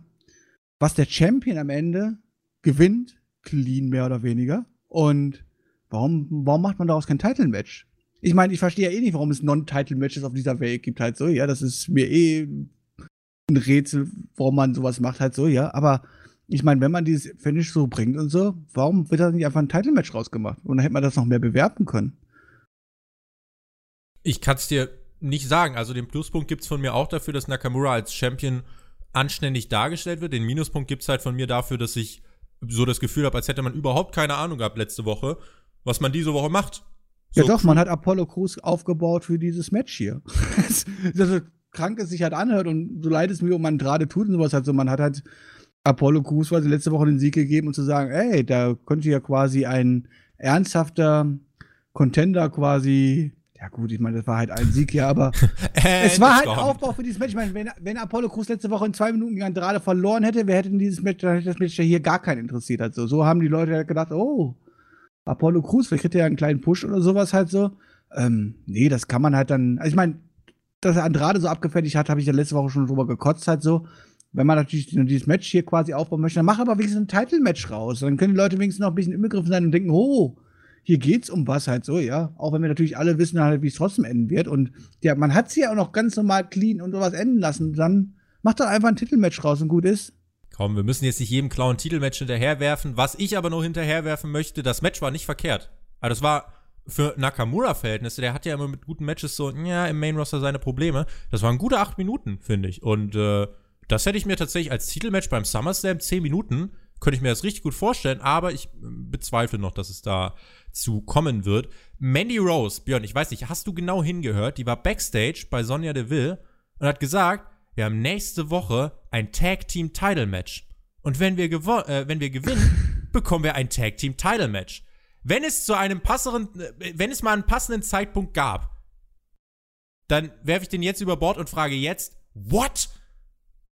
Ja, das war natürlich etwas gebotcht, diese Promo, und ähm, wirkt natürlich dadurch sehr, sehr lächerlich. Und da ist halt auch die Frage halt so, ich meine, hey, sie, sie, geht zu ihrer Freundin und sagt, ey, cool, was ich hier für uns ausgehandelt habe, ey, wir haben uns jetzt ein Match verdient und dann ist es halt wieder ein Non-Title-Match halt so, ja, dann ist es, also was, was ist denn für eine Logik? Ich meine, man muss das einfach mit echten Sport mal vergleichen. Ich meine, ich tue doch nicht als Boxer quasi hingehen und ähm, setze ein großes Match an und ja, wenn er dann, wenn du in der Lage gewesen bist, halt den Champion zu besiegen, dann hast du eine Chance verdient, nochmal gegen den Champion anzutreten. Was soll das halt so? Also erstmal Non-Title-Matches, schafft die einfach ab, die machen gar keinen Sinn. Und ja, wenn man es dann noch so botcht in dieser Promo, so wie hier, dann wirkt das natürlich total lächerlich. Und ähm, ja, geil. Ich bin mir ziemlich sicher, die werden bestimmt nächste Woche bestimmt irgendwie unfair gewinnen. Und dann haben sie sich ein Title-Match verdient. Hä? Wow.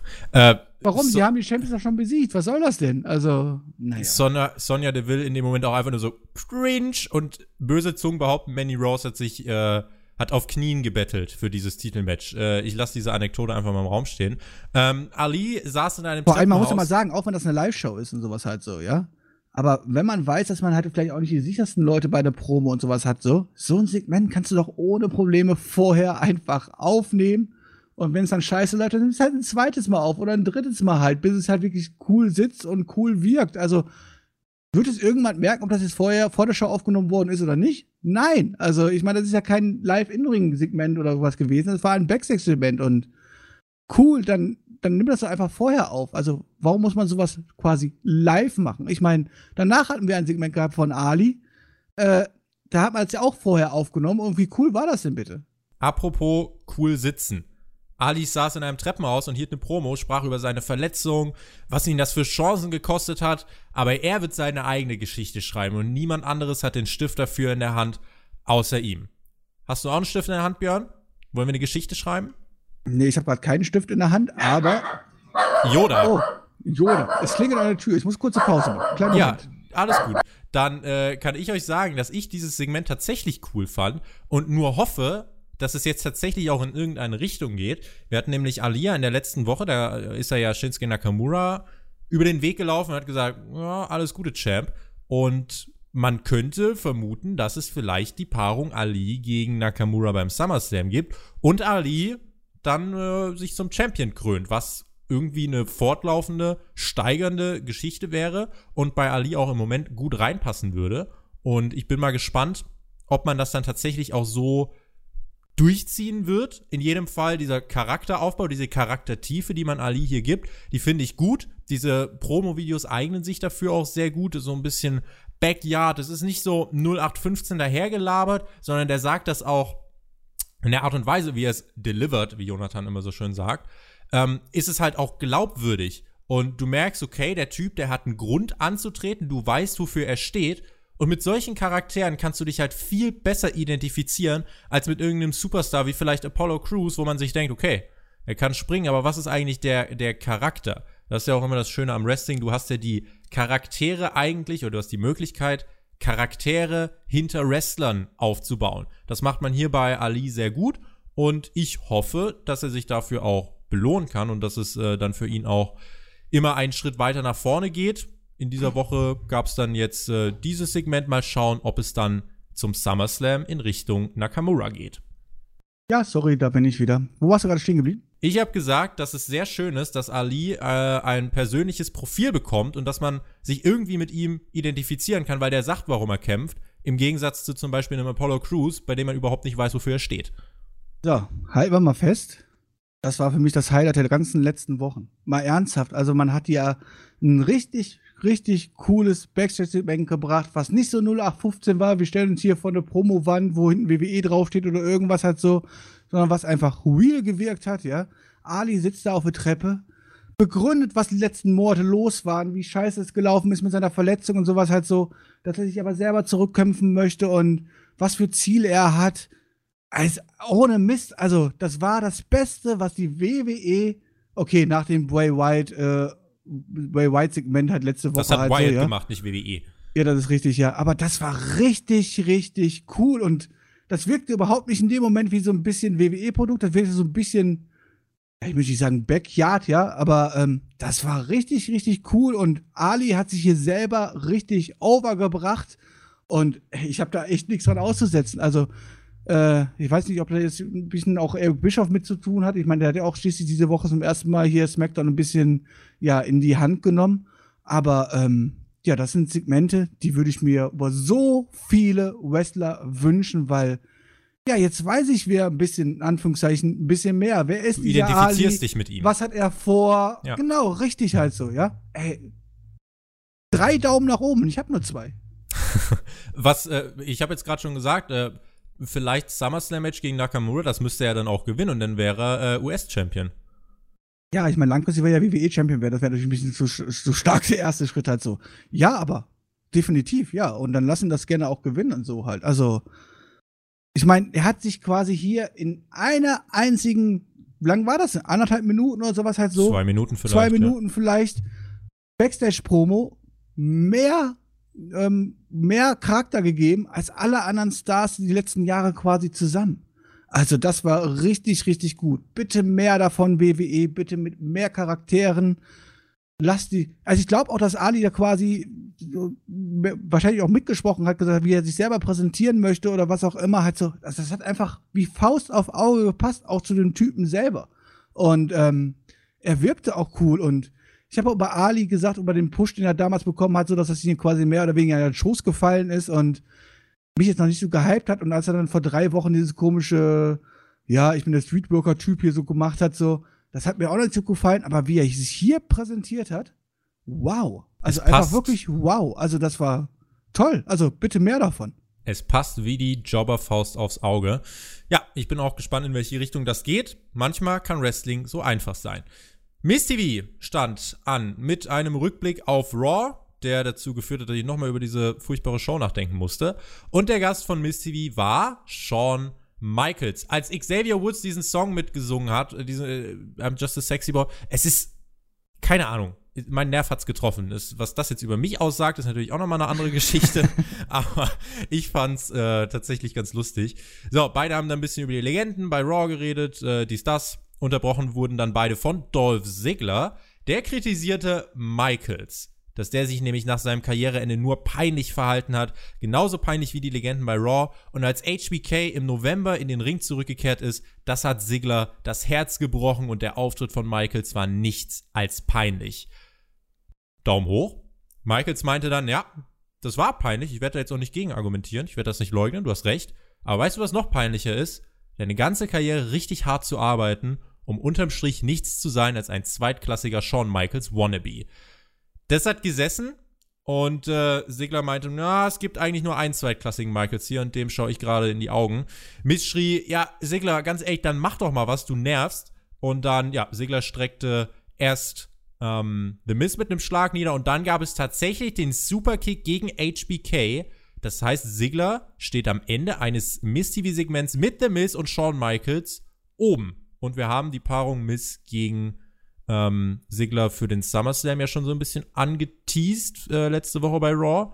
Shawn Michaels jetzt vielleicht noch mit involviert. Ich sag mal so, auch das ist ein konsequenter und kein 0815-Aufbau.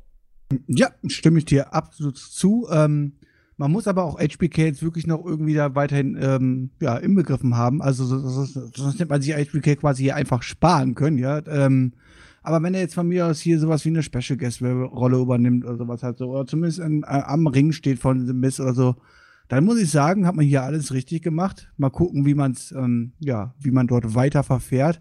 Wenn man jetzt natürlich jetzt äh, HBK jetzt hier quasi dann komplett aus der Story jetzt quasi rausnimmt, nachdem er quasi jetzt hier den Superkick kassiert hat und sowas halt so, wäre natürlich Bullshit. Aber in dem Fall muss ich sagen, auch hier, ja, das hätte eigentlich perfekt eigentlich einen Tag vorher in die Show gepasst und dann hätten wir ja ein drittes Segment gehabt, was wir hätte bei War feiern können. Aber so war das konsequent und gut. Und ja, aber bitte, dann muss man das auch ein bisschen konsequent weiterführen. Und ähm, ja, Mike ist dann quasi auch äh, weiter im Boot haben. Auf Twitter hat Was nicht heißt, dass ich jetzt ein Match unbedingt zwischen Ziggler und ähm, ähm, Michaels erwarte, sowas halt so. So. Aber ähm, zumindest muss Michaels irgendeine Rolle in diesem Kampf quasi drin haben. Und wenn es halt nur ist, der Michaels, der dann quasi reinkommt und am Ende für den Sieg von Simis sorgt. Auf Twitter hat mir der User Yannick-419 geschrieben. Highlight in den 5-Stunden-WWE-Show diese Woche war die NXT-Cap von Shawn Michaels bei SmackDown Live. Ja, ja. Ob das jetzt ein Highlight ist, äh, lasse ich das mal dahingestellt. Also, Nettes ähm, Detail. Ja, nettes Detail, ja.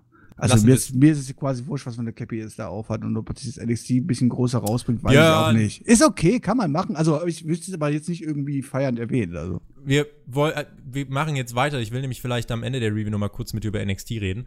Ähm, machen, wir, machen wir weiter. Äh, Moon vs. Charlotte steht hier als nächstes. Das war nämlich auch angekündigt ähm, vor SmackDown. Emma Moon, die ja Number One Contender ist auf Baileys SmackDown Women's Championship Titel.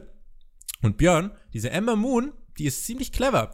Es gab äh, das Match Moon gegen Charlotte. Bailey kam dann nach wenigen Sekunden heraus und äh, ja, was passiert, wenn Superstar rauskommt? Richtig. Der, der gerade im Ring auf den Beinen steht, der verliert. So hat Emma Moon Charlotte einrollen können, in einer Minute besiegen können. Und diese Amber ist, wie gesagt, ziemlich clever. Dann steht sie außerhalb des Rings, schubst Bailey einfach in den Ring. Charlotte nimmt dann äh, Bailey mit dem Big Boot auseinander. Und Emma Moon zeigt ihr Clips und stand dann über Charlotte und Bailey. Das, Björn, wir hatten es letzte Woche davon, was smart ist und was nicht. Das hier war smart. Die hat gehandelt, wie ich vielleicht auch gehandelt hätte.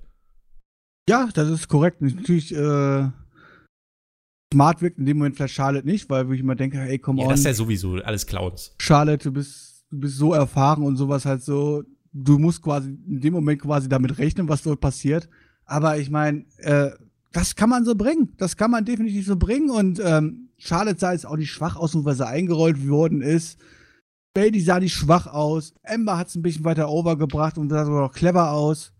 Alles richtig gemacht. Charlotte verkraftet sowas. Und ich mag ganz ehrlich, dass Emma Moon jetzt nicht äh, irgendwie so beste Freundin mit Bailey spielen muss, sondern dass sie für sich selbst steht. Das tut ihrem Charakter gut, passt auch viel besser. Finde ich gut. Daumen hoch. Wird auf jeden. Fall ein Triple Sweat werden, oder? Sind wir uns einig? Muss nicht. Das heißt, muss nicht. Aber ich bin auch der Meinung, Charlotte gehört auf diese SummerSlam Card auch drauf. Also, come on. Ja, ich mein, du, hast einfach, du hast einfach nicht viel größere Stars im Frauenbereich halt so. Und da gehört eine Charlotte einfach drauf. Ich meine, die Fans fordern ja eh anscheinend mehr Frauenwrestling und dass Frauen mehr Chancen bekommen sollen. Ja, ich meine, wir hatten ja letzte Woche den Twitter-Hashtag ganz kurz oben gehabt in Amerika, äh, von wegen Give, give, women's, give Women's a oder chance. give women a chance, ja. Ja, ähm, da frage ich mich halt so, haben die eigentlich die Frau die Woche davor gesehen, als sie in 25 Minuten Fette Match bekommen haben, die Frauen und einfach komplett abgeschissen haben und die Leute in der Halle gesessen haben und sie es auch voll geschändet haben. Aber naja, das ist halt die Zweideutigkeit der Fans, ne? Sie fordern einen Frauen-Pay-Per-View wie Evolution, der aber tatsächlich letztes Jahr, ich glaube, mit irgendwie der zweite oder drittbeste WWE-Pay-Per-View des Jahres war. Aber das ist jetzt nicht das Thema. Ähm, was unser Thema ist, das ist der SummerSlam-Gegner von Kofi Kingston. Der kam heraus, diesmal ohne Pancakes zu werfen, wenn ich es richtig gesehen habe. Ähm, Er hatte auch keine Pancakes hinterm Gürtel. Nee. los? Nee, keine Ahnung. Ja, Xavier Woods und äh, Big E waren ja nicht da. Da konnte keiner Pancakes machen. Äh, vielleicht kennt Kofi das Rezept nicht.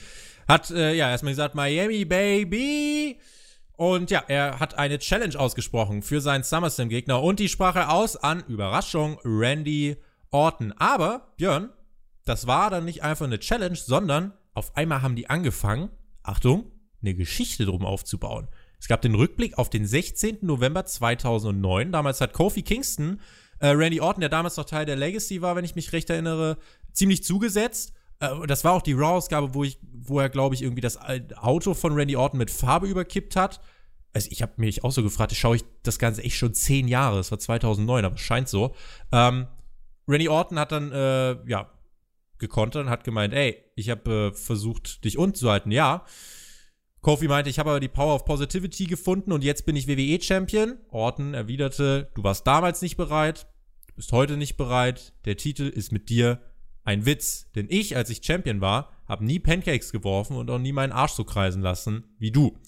Und außerdem, Kofi, du müsstest dich, müsstest dich eigentlich bei mir bedanken. Nur wegen mir hast du überhaupt die Möglichkeit bekommen, WWE-Champion zu werden. Denn ich habe Ali vom Elimination Chamber Pay-Per-View verletzt. Und deswegen bist du in das Match gekommen, hast es gewonnen, hast beim Mania den Titel gewonnen. Also solltest du sowieso dankbar sein.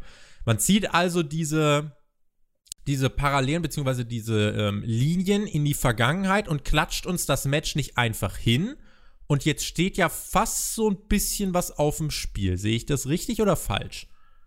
Ich meine, was auf dem Spiel steht, ist ja eh klar, ne? Schließlich geht es ja um mit dem wichtigsten Gürtel, die die WWE hat.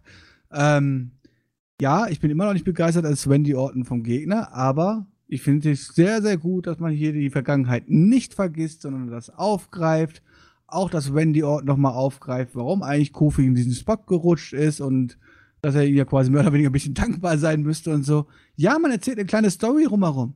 Super, so muss es doch sein, halt so. Ich meine, auch wenn mich das Match nicht hypt oder so halt, aber die beiden haben einen Grund, warum sie gegeneinander antreten. Sie haben eine Vergangenheit, diese wird aufgegriffen.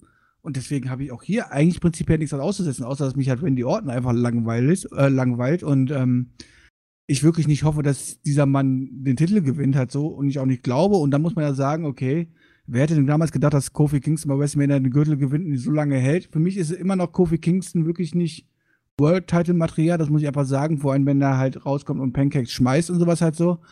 Aber ähm, jetzt hier als Übergangsgegner, quasi in Anführungszeichen, macht man das gut. Nichts dran auszusetzen. Gut gemacht, weiter so. Ist ein Match, bei dem ich zwar bezweifle, dass es Kofis Breakout-Performance als Champion wird, aber es ist ein Match mit Aufbau. Es ergibt Sinn, es ist ein Grund.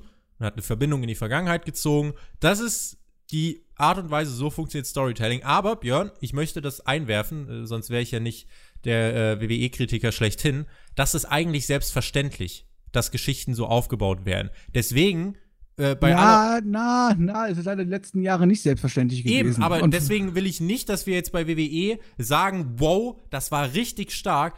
Ich möchte nicht, dass wir es überbewerten, weil ich sage, das ist, so sollte Storytelling ja funktionieren. Das ist mein Anspruch von Storytelling. Aber es ist jetzt noch nicht so, dass ich sage, wow, krass, ich freue mich richtig mega auf diese Paarung, das ist sensationell. Es gibt Storytelling, das ist positiv, aber ich möchte nur sagen, dass ich es nicht überbewerten möchte, nur damit sich keiner wundert, warum ich dann äh, am Ende sagen würde, äh, dass ich das solide fand und nicht sage, das war richtig stark. Ich sag, das Match hypt mich jetzt auch gar nicht, also äh, wirklich nicht halt so, weil ich halt auch wirklich Wendy Borton nicht mehr sehen kann, ja, also gar keine Frage, aber man holt hier quasi mit, ja, das Maximale raus, was man aus dieser Paarung rausholen kann. Und dann ist es doch gut. Schauen es wir gibt, mal. Es gibt zumindest keinen Grund, es zu kritisieren.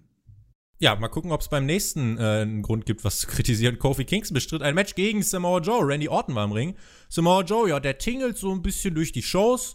Und ähm, in dem Match hier war es dann so, dass Kofi eigentlich so ein bisschen auf die Siegerstraße abgebogen ist nach ein paar Minuten. Randy Orton wollte dann aber eingreifen und den RKO zeigen. Kingston konnte den aber abwehren. Match im No Contest geendet. So, und dann stand sich Orton und Kofi gegenüber. Samoa Joe tingelte das so ein bisschen herum. Ja, gibt's den RKO gegen Samoa Joe und dann den Trouble in Paradise von Kingston gegen Orton. Bei Raw verliert Joe gegen Reigns. Hier steckt er den RKO ein, Björn. Ja, es war aber, glaube ich, kein Non-Contest, sondern es war, glaube ich, ein DQ-Sieg, DQ oder? Okay, ich glaube, es war ein DQ-Sieg für Kofi Kingston. Im ähm, Zweifelsfall irrelevant. Ja, ähm, ja, Joe hat verloren. Was eine Überraschung. Na gut, immerhin gab es hier den Eingriff und deswegen hat er verloren und so.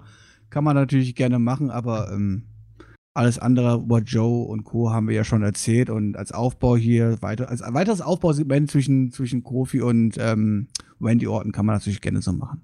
Und Joe als Aufbaugegner. Seine Glaubwürdigkeit schwindet halt trotzdem. Ne? Also er kommt zwar immer noch raus, aber bekommt Joe, Joe, Joe. Joe hat keine Auf Joe hat keine Glaubwürdigkeit. Also außer er ist dass er halt trotzdem hier absolute, Ausstrahlung. absolute Badass Arsch am Mike ist und wirklich dort jeden zervögelt und wenn man ihn so reden hört, wenn man ihn so sieht, man denkt so, oh mein Gott, vor den Typen hätte ich Angst.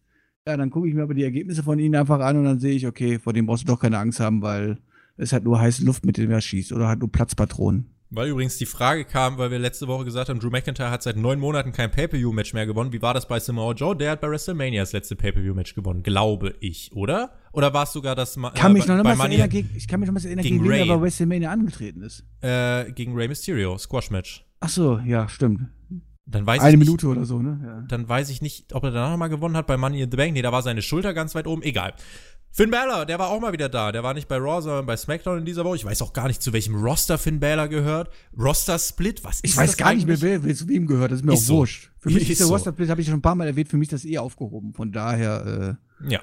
Finn Balor, der wurde im Ring interviewt. Es ging um Bray Wyatt und Finn äh, kann nicht so wirklich erklären, was Wyatt überhaupt will. Er kann es noch nicht erklären, aber er hat keine Angst und deswegen spricht er eine Herausforderung an Wyatt beim SummerSlam aus. Das Wort Demon fiel hier in keiner Art und Weise. Angst kam vielleicht noch ran, aber das hörte sich fast so an, als würde Finn Balor gar nicht mit dem Demon antreten.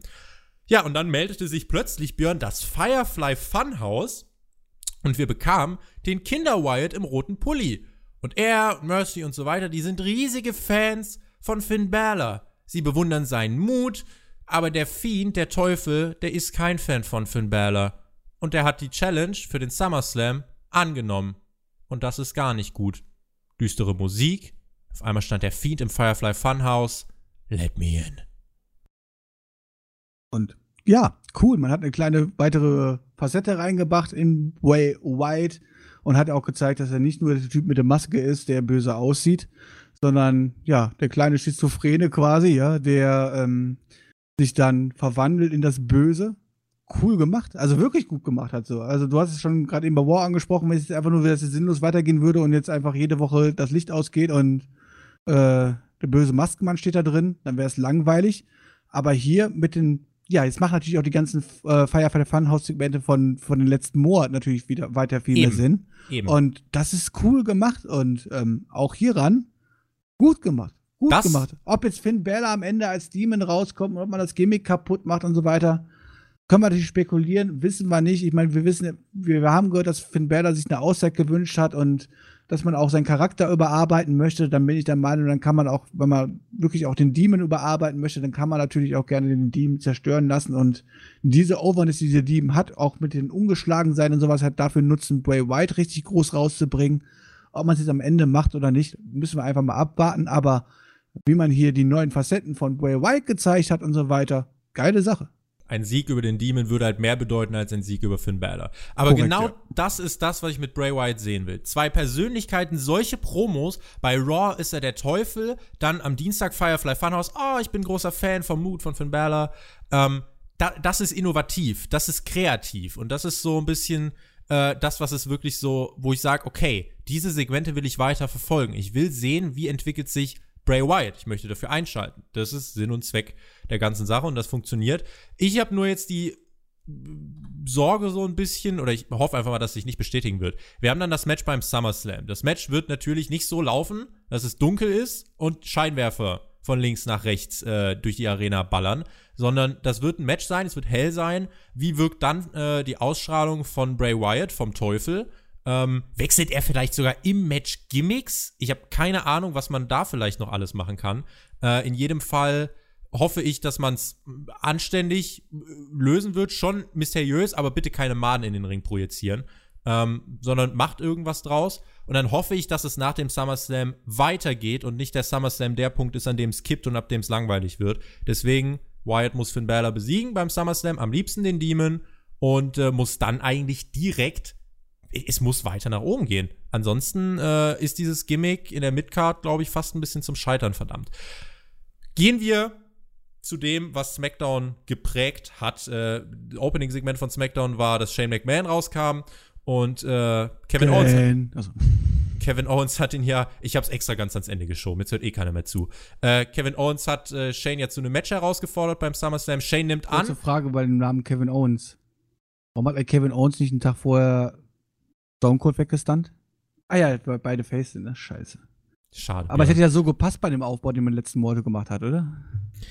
Ja, äh, Leute, die McMahon Stunner verpassen, haben ja eine gute, ein gutes Home oder sind ein gutes Home bei WWE. Ähm, Kevin Owens wird beim SummerSlam auf Shane McMahon treffen und es sieht so aus, als würde er dafür auch seine Karriere aufs Spiel setzen. Es heißt wohl laut Newsberichten, dass WWE daraus noch ein Loser Leaves WWE Match machen könnte. Das heißt, wenn Shane verliert, wäre er erstmal weg. Das wäre der größte Segen, den es geben könnte. Ähm, das wird man vielleicht in den nächsten Wochen noch machen. Zwei Shows hat man dann noch. So, und es gab die Probe von Owens gegen Shane und er hat dann auch Shane Prügel angedroht und Shane meinte, ey, wenn du weitergehst, dann wirst du das Match beim SummerSlam nicht gegen mich bekommen.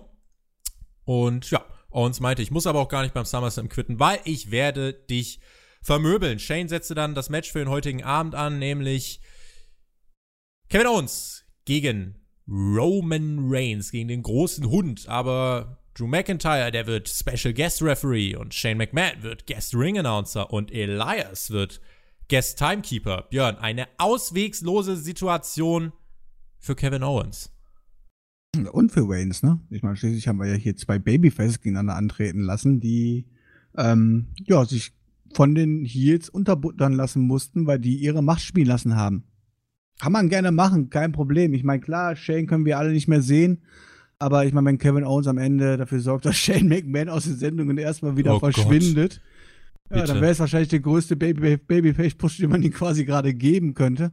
Gesagt, ich verstehe halt nicht, also ich bin der Meinung, das Ganze halt ohne dieses blöde Stone Cold Parodie würde Kevin Owens noch tausendmal cooler wirken, ja, wenn er den scheiß Stunner weglassen würde und also ein Blödsinn halt so, nur weil es gegen einen McMahon geht, mehr oder weniger, dann wäre das noch tausendmal cooler, aber prinzipiell macht man mit Owens ja auch gerade relativ viel richtig und ähm, von lass daher mich den Main Event mich noch, beschweren. Lass mich den Main Event noch anfügen. Da gab es ja das Match Owens gegen Reigns.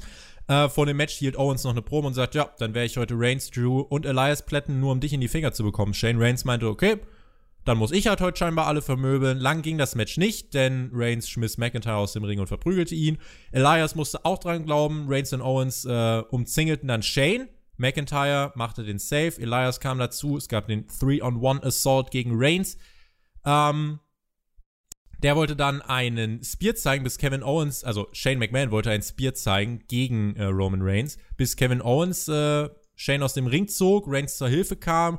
Es gab einen Superkick gegen Drew und Elias, Spear für Drew McIntyre, Stunner für Elias, die Heels in der Überzahl, ähm, werden also von Kevin Owens und Roman Reigns zerpflückt. Reigns zerrte Shane McMahon, der dann abhauen wollte, zurück in den Ring. Es gab den Superman Punch und den Stunner, sehr zur Freude des Publikums hat nicht die Attitude Era auch so funktioniert trotzdem, dass Stone Cold eigentlich jede Woche Vince McMahon vermöbelt hat? Wie viel, wie viel Stone Cold steckt denn in Kevin Owens und wie viel Stone Cold gegen Vince steckt in Owens gegen Shane? Also parodiemäßig steckt da 100% quasi Stone Cold in Kevin Owens halt so. Ähm, ja, wäre das jetzt hier die Homeshow gewesen, müsste man ja wirklich böse, böse Zeichen haben, quasi, was uns erwartet bei diesem SummerSlam-Match. Aber so wissen wir ja WWE-mäßig, äh, Booking-mäßig, dass es quasi 50-50 ist und ich bin mir ziemlich sicher, nächste Woche wird das dann quasi, ah, nee, nächste Woche ist noch gar nicht Homeshow, oder? Ist schon nächste Woche Homeshow? Äh, nee, zwei sind es noch. Zwei sind es noch. Dann in zwei Wochen werden wir das gleiche Segment, glaube ich, nochmal zu sehen bekommen, dann wird es genau andersrum laufen. Ähm, naja, kann man gerne so machen, ist okay. Also, das war, war das, was mir am wenigsten gehypt hatte, so, aber fürs Aufbau ist okay. Fürs Heel-Showing, ja, du sagst es halt, es waren zwei gegen drei, aber für mich ist Shane ja immer noch kein vollwertiger Wrestler oder ernstzunehmender Part, halt von daher, nee, ist okay, kann man machen. Egal, was man davon hält, es ist beim Publikum over. Und was beim Publikum over ist, das kann ich aus einer neutralen Position heraus nicht kritisieren. Auch aus meinem subjektiven Standpunkt muss ich sagen, gibt's hier nicht so viel zu kritisieren. Owens wird weiter konstant aufgebaut es ist auch ein klassisches Stilmittel, Anfang der Show, aussichtslose ähm, Situation und am Ende der Show wird halt dem Zuschauer gezeigt, er schafft es trotzdem irgendwie, Heels werden vermöbelt, ist halt der Payoff, einfach drei Wochen vorm SummerSlam. Ob das auch Sinn macht mit Reigns und so, kann man vielleicht diskutieren, finde ich, äh, wäre aber jetzt hier fehl am Platz. Und dann muss ich am Ende des Tages auch zugeben, finde ich, ähm, dass bei SmackDown in dieser Woche echt nicht viel verkehrt gemacht wurde. Ähm, und man hier eine Show präsentiert hat, die genau das gemacht hat, was eine Weekly tun soll. Geschichten aufbauen, vorantreiben, intensivieren. Es hat bei Owens geklappt, hat bei Orton Kofi geklappt, bei Emma Moon, bei The Miz. Wir haben ein bisschen mehr von Bray Wyatt gesehen. Ich habe lang keine WWE-Wochenshow mehr so als wirklich solide und anständige Wrestling-Show bezeichnet. Aber ich finde, SmackDown verdient diese Bezeichnung diese Woche wirklich. Äh, denn an und für sich gab es hier mehr Plus- als Minuspunkte. Von daher wirklich anständig abgeliefert. Bis es aber allerdings bei mir für eine Bewertung von wirklich gut äh, reicht bei einer Wochenshow, muss noch etwas mehr passieren. Dafür brauchst du noch ein bisschen mehr Gesamtniveau in der Stringenz, in der Konstanz. Aber im Vergleich äh, diese Woche kann es für mich dann auch als Sieger nur SmackDown geben. Ja, aber wir haben ja quasi wieder einen kleinen Reset. Und jetzt von Konstanz zu sprechen, wo es die erste Show ist, ist natürlich kann man natürlich nicht machen, halt so, ja. Ich meine, Bischof hat jetzt die Fäden ein bisschen in die Hand genommen, man möchte ein bisschen was Neues machen.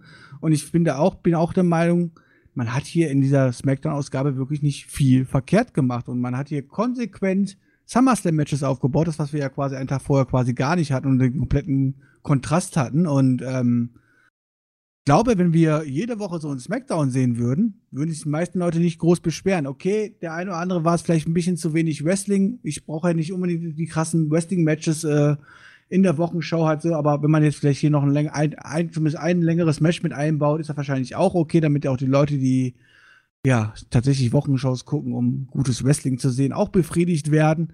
Aber ansonsten war das hier eine sehr, sehr gute Smackdown-Ausgabe und ich glaube wahrscheinlich sogar einer der besten der letzten Monate. ich weiß nicht, ob es einfach nur ein Kontrast wirkt halt zum, zum Vortrag, den wir gesehen haben, wo wir ja quasi komplette Gegenteil bekommen haben von Aufbau. Ähm, ja, hat man hier so viel richtig gemacht. Ich muss einfach nur an das Ali-Segment denken und so weiter. Nee, hier hat man alles konsequent einen Schritt, Schritt, weiter nach vorne gebracht. Okay, man kann natürlich sagen, okay, dass die Sache jetzt äh, im Main-Event, da treten wir ein bisschen auf der Stelle. Aber auch dort wird ja jetzt quasi das Tag Team Match dann mit Reigns und so weiter aufgebaut, der dann gegen Drew gegen da äh, gegen Drew McIntyre gehen darf.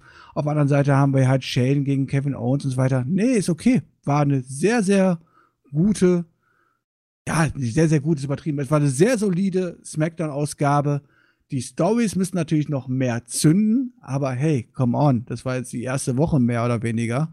Und ähm, wenn wir so das nächste Jahr, halbe Jahr weiterbauen, dann werden auch die Stories einen ganz, ganz anderen Stellenwert haben und ähm, dann werden wir auch ein ganz, ganz anderes Licht darauf blicken und dann wird es wahrscheinlich auch alles ein bisschen mehr Hype, wenn auf einmal Charaktere Tiefe bekommen und so weiter. Dass das nicht von, ein, von einem auf den anderen Tag funktioniert, ist klar, aber also nach dieser Smackdown-Ausgabe sehr, sehr positiv gestimmt, muss ich sagen. Hat mir sehr gut gefallen. Und dann muss WWE das auch so fortsetzen und wir können nicht jede Woche von einem Reset ausgehen. Deswegen bin ich gespannt, wie man das machen wird. Björn, das waren 90 Minuten, die dieser Podcast jetzt dauert. Ähm, ich werde das, was ich jetzt als Schlussthema so ausführen wollte, gar nicht so massiv ausführen. Nachdem wir jetzt über die beiden Weeklies geredet haben, äh, ein Wort zu NXT, aber jetzt gar nicht zu dem, was bei NXT äh, selber passiert. Dort findet ja auch bald ähm, äh, das nächste Takeover statt und es gab ein Breakout-Turnier. Leute, schaut NXT, da tun sich ganz tolle Sachen. Ähm, aber noch eine andere Sache. NXT, äh, da laufen bald auch andere Sachen oder NXT läuft woanders, nämlich vielleicht bald im TV. Und zwar äh, scheint es jetzt so zu sein, dass Vince McMahon AEW ein bisschen ernster zu nehmen scheint. Und man möchte dafür wohl, das verdichtet sich, NXT vom Network wegnehmen. Beziehungsweise es wird dann wohl so sein wie bei Raw und SmackDown, dass die Weeklies einen Monat später erst äh, hochgeladen werden. Und möchte NXT ins TV setzen. Auf den Mittwoch. Auf Fox Sports One gegen AEW. Ist es der perfekte Schachzug für NXT oder eine Pille, die sie vielleicht nicht schlucken können? RIP NXT, RIP NXT. Ähm, nicht böse gemeint, aber NXT ist ja sowas wie naja, die Nachwuchsliga oder die Liga der neu ankommenden Indie-Stars, die sich dort erstmal präsentieren dürfen und lebt von konsequentem Booking und so weiter.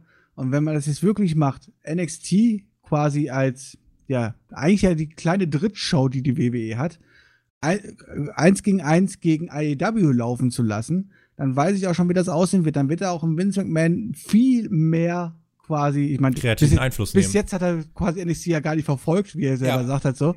Aber dann wird er da kreativen Einfluss nehmen, er wird Hotshotting betreiben, er wird mit sich den einen oder anderen Star auch mal in die Show bringen, weil du musst natürlich die Leute zum Einschalten bringen, weil wenn NXT äh, gegen AEW läuft und dann nur die Hälfte an Zuschauer hat, ist das für das Produkt der WWE alles andere als positiv. Und deswegen glaube ich, dass man doch dann halt viel, viel machen wird mit anderen Leuten aus dem Main Roster, die man dann wieder einsetzt und so weiter. Und ich glaube, das wird den ganzen NXT-Programm äh, NXT alles andere als gut tun. Und da schmerzt mir als NXT-Fan wirklich das Herz, wenn ich überlege, ja, ich meine, ich gönne natürlich NXT die größere Aufmerksamkeit. Ich gönne natürlich NXT, dass sie ein, ja, ein TV-Produkt bekommen. Aber ja, als Konkurrenz zu AEW, ähm, da ist zu befürchten, dass dann Vince natürlich den einen oder anderen schmutzigen Trick auch wieder auspacken wird und das wird, glaube ich, dem Produkt NXT alles andere als gut tun.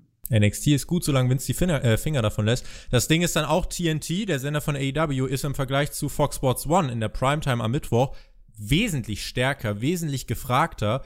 Plus, du hast dann ähm, sechs Stunden WWE TV pro Woche. Ja, also das ist halt Ja gut, die habe ich jetzt auch, weil ich bin auch jetzt NXT-Zuschauer. Also. Richtig, aber das Schöne ist ja, NXT auf dem Network kannst du es on demand schauen.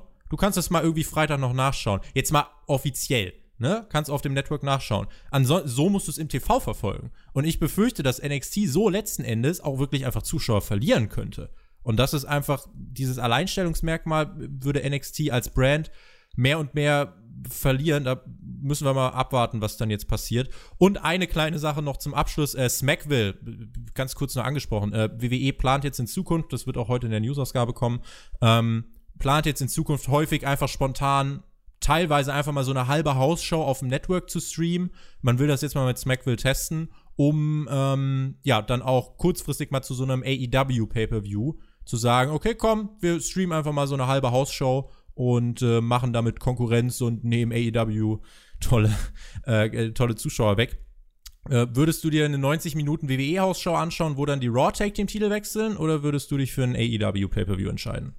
Also ich würde mich in dem Fall wahrscheinlich immer für ein AEW Pay-per-View entscheiden, möchte aber sagen, dass die das, dass die WWE das gerne tun kann. Also come on, sie haben ihr eigenes Network, die machen die House-Shows mehr oder weniger eh und dann halt noch drei Kameras dahin zu stellen und das mit einem kleinen Production Value quasi aus Network rauszubringen und dann ja, natürlich soll das Konkurrenz zu, WW, äh, zu AEW sein und soll AEW auch Zuschauer klauen und das wird es auch halt so. Und wenn es halt nur 50 oder 100.000 sind halt so, ähm, dann kann ich den Grund der WWE aber nachvollziehen und naja, ich glaube jetzt nicht, ich meine, wir kennen ja die House-Shows, dass sie jetzt so relevant werden, dass man unbedingt dieses Produkt dann mitverfolgen muss, um quasi drin zu bleiben. Und von daher, ich meine, die WWE-Fans, die eh keinen Bock haben auf AEW und sowas halt so, ähm, ja, bevor sie aus Langeweile quasi bei AEW einschalten, kann ich natürlich die WWE verstehen, dass sie sagen, komm on, dann bringen wir halt was Eigenes hier und ähm, damit kann ich viel, viel mehr erleben, als ein, ja, hot wirkendes Produkt wie NXT quasi zu verunstalten aber und gegen AEW zu setzen. Ähm, damit kann ich leben, ist okay. Weißt du, was ich aber trotzdem kritisch sehe, warum ich auch das kritisch sehe? Da saß irgendwie das Team und hat gesagt, so, was können wir machen, um AEW ein bisschen Konkurrenz zu machen? Und Vince McMahon sagt, mehr Shows, mehr Zeit, muss da nicht irgendjemand sagen, naja, vielleicht ist es aber die kreative Ausrichtung. Wir müssen Leute dazu bringen, unsere Hauptprodukte einzuschalten und Witz, nein! Brauchen mehr Shows. Und ich glaube, dieser Ansatz, einfach noch mehr zu senden und jetzt vielleicht in der Woche, wo ein WWE Pay-Per-View ist, eine Hausshow samstags zu streamen. Äh, ah, die muss sich ja keiner angucken. Also Richtig, aber das, guck mal, jetzt kommt ja dazu, wenn du das alles jetzt als WWE-Fan nimmst, du bist ein WWE-Fan und schaust wirklich eigentlich alles, du hast dann NXT vielleicht noch, hast sechs Stunden, hast ein Pay-Per-View am Sonntag und AEW veranstaltet am, am Samstag auf Sonntag irgendwie ein Pay-Per-View und dann zeigst du da auch noch ein WWE-Event. Ich sehe das dann so, dass es vielleicht beim ein oder anderen hartgesottenen WWE-Fan auch einfach zu einer Übersättigung, zu einem Overkill kommen kann, sodass ich mir dann auch denke, boah, sorry, dieses WWE-Produkt kann ich mir nicht anschauen, ich brauche eine Alternative und dass der dann dadurch vielleicht auch zu AEW rutscht. Also natürlich ist es aus einem WWE-Standpunkt nachvollziehbar, dass man sagt, okay, wir haben die Möglichkeit, ein Konkurrenzprodukt aufzusetzen ohne großen Aufwand, dann macht man das auch. Das Problem ist, bei der ganzen Zeit, die man schon hat pro Woche, noch mehr reinzuballern. Ich glaube, das kann halt auch wirklich nach hinten losgehen. Ja, würde ich dir zustimmen, wenn es ein wichtiges Produkt wäre, was man als WWE-Fan verfolgen muss. Aber so sehe ich das quasi wie, ja, einfach was Zusätzliches quasi für die Leute, die Langeweile haben. Die sollen sich das quasi reinziehen. Man muss nicht erwarten, dass da irgendwas ähm, groß passiert halt so. Und dann ist das für mich eigentlich vollkommen in Ordnung. Also, ich meine, ich beschwere mich jetzt auch nicht darüber, halt so nach dem Motto so, okay, äh, muss man jetzt hier die Freundschaftsspiele von den, von den Bundesligisten irgendwie vorher zeigen oder was heißt, die haben ja keine Relevanz ja, man muss sie ja nicht schauen. Come on. Also, und die Leute, die sich das anschauen wollen, sollen es doch gerne machen halt so, müssen aber auch nicht erwarten, dass dort jetzt irgendwie konsequent was Tolles passiert oder so. Und dann ist das für mich vollkommen in Ordnung. Es, es wäre was anderes, wenn es jetzt halt wirklich ein wichtiges TV-Produkt wäre und man jetzt quasi einschalten muss, um auf dem Stand zu bleiben und so. Dann sehe ich, bin ich komplett bei dir, weil dann, ey, come on, wir haben genug Stunden, die wir die Woche schau schauen müssten, quasi, ja, um ähm, das Produkt zu verfolgen. Aber so ist das einfach ja, einfach einen Zusatz haben für die Leute, die Bock drauf haben, die sollen es nutzen und alle anderen werden eh nicht einschalten. Was sagt es halt über WWE aus, wenn der Konterpart zu AEW so aussieht, mehr, mehr, mehr, anstatt am eigenen Produkt anzusetzen. Du willst NXT in die Main-Shows äh, oder du willst NXT so ein bisschen als Ja, die WWE will doch am eigenen Produkt an, äh, äh, angreifen, sonst hätten sie ja auch Eric Bischoff und ähm, Paul Heyman jetzt nicht geholt und so. Das wird ja trotzdem weiterhin gemacht werden. Die WWE wird mit Sicherheit versuchen, auch ihr Main-Produkt ähm, ja, besser dastehen zu lassen halt so und ja, und hier jetzt einfach quasi einen Happen hinzuschmeißen, quasi die AEW so ein kleines Beinchen stellen zu wollen, come on, das gehört aber zu einem, na, ich möchte sagen, nicht Brand-Krieg, aber zu McMahon einem McMahon-Move. McMahon-Move dazu. Und das ist auch ein okay. Ich meine, das ist halt ein Geben und Nehmen halt so. Das ist ein kleiner, kleiner, kleiner, ich sag ein kleiner Stolperer, quasi ein kleines Beinchen stellen, was man dort macht, aber das ist als böse anzusehen oder so. Also ich fände es eher komisch, wenn die WWE nicht drauf reagieren würde und gar nichts bringen würde zu dem nee, Zeitpunkt. Bö böse, böse ist es nicht, nur äh, vielleicht denkt man äh, nicht in die Richtung, in die man denken sollte. Das zeigt Raw, das zeigt vielleicht die Ausrichtung mehr, mehr, mehr. Aber Björn, wir belassen es dabei. Ich wollte da gar nicht so lange drüber reden. Äh, und würde sagen, wir schicken die äh, Leute in eine warme Restwoche. Äh, trinkt bitte sehr viel, dann könnt ihr auch nächste Woche wieder dabei sein. Dann sollte aber auch der Jonathan wieder übernehmen. Äh, dann müsst ihr mich vielleicht nicht ertragen. Ähm, ja, und für diese Woche würde ich sagen, beschließen wir es. Das war Raw Reunion, das war SmackDown, das war die der Raw Punkt geht natürlich an SmackDown, oder? Der Punkt geht ganz klar an SmackDown, natürlich. Also ich sag mal so, ich erwarte jetzt eigentlich so eine Abstimmung so 90-10 für SmackDown und die 10%, die für War quasi gestimmt haben. Für die sind dann so Sachen wie die, Home, äh, die House-Shows ganz gut, glaube ich. Ich glaube auch. Vielen lieben Dank fürs Zuhören. Vielen lieben Dank dir, Björn. Es hat äh, wie immer Spaß gemacht. Heute nicht ganz zwei Stunden. Ich habe darauf geachtet und äh, schicke euch Aber jetzt, schon wie wieder mehr, als wir uns vorgenommen haben. äh, viel mehr. Ja, ich weiß auch nicht, wie es passiert. Ich hoffe, es ist zu ertragen in dem Sinne. Vielen lieben Dank fürs Zuhören. Mal schauen, wann wir uns wieder hören. Road to SummerSlam. Schauen wir mal. Und All Out, Road to All Out kann man sich auch übrigens angucken. Ich werde ja von AEW bezahlt, äh, wie ich jetzt gelernt habe. Und äh, von daher muss ich das natürlich auch noch plagen. So, Björn hat das Schlusswort. Ich bedanke mich fürs Zuhören. Bis zum nächsten Mal. Auf Wiedersehen. Tschüss. Viel Spaß beim Spitzen. Reingehauen.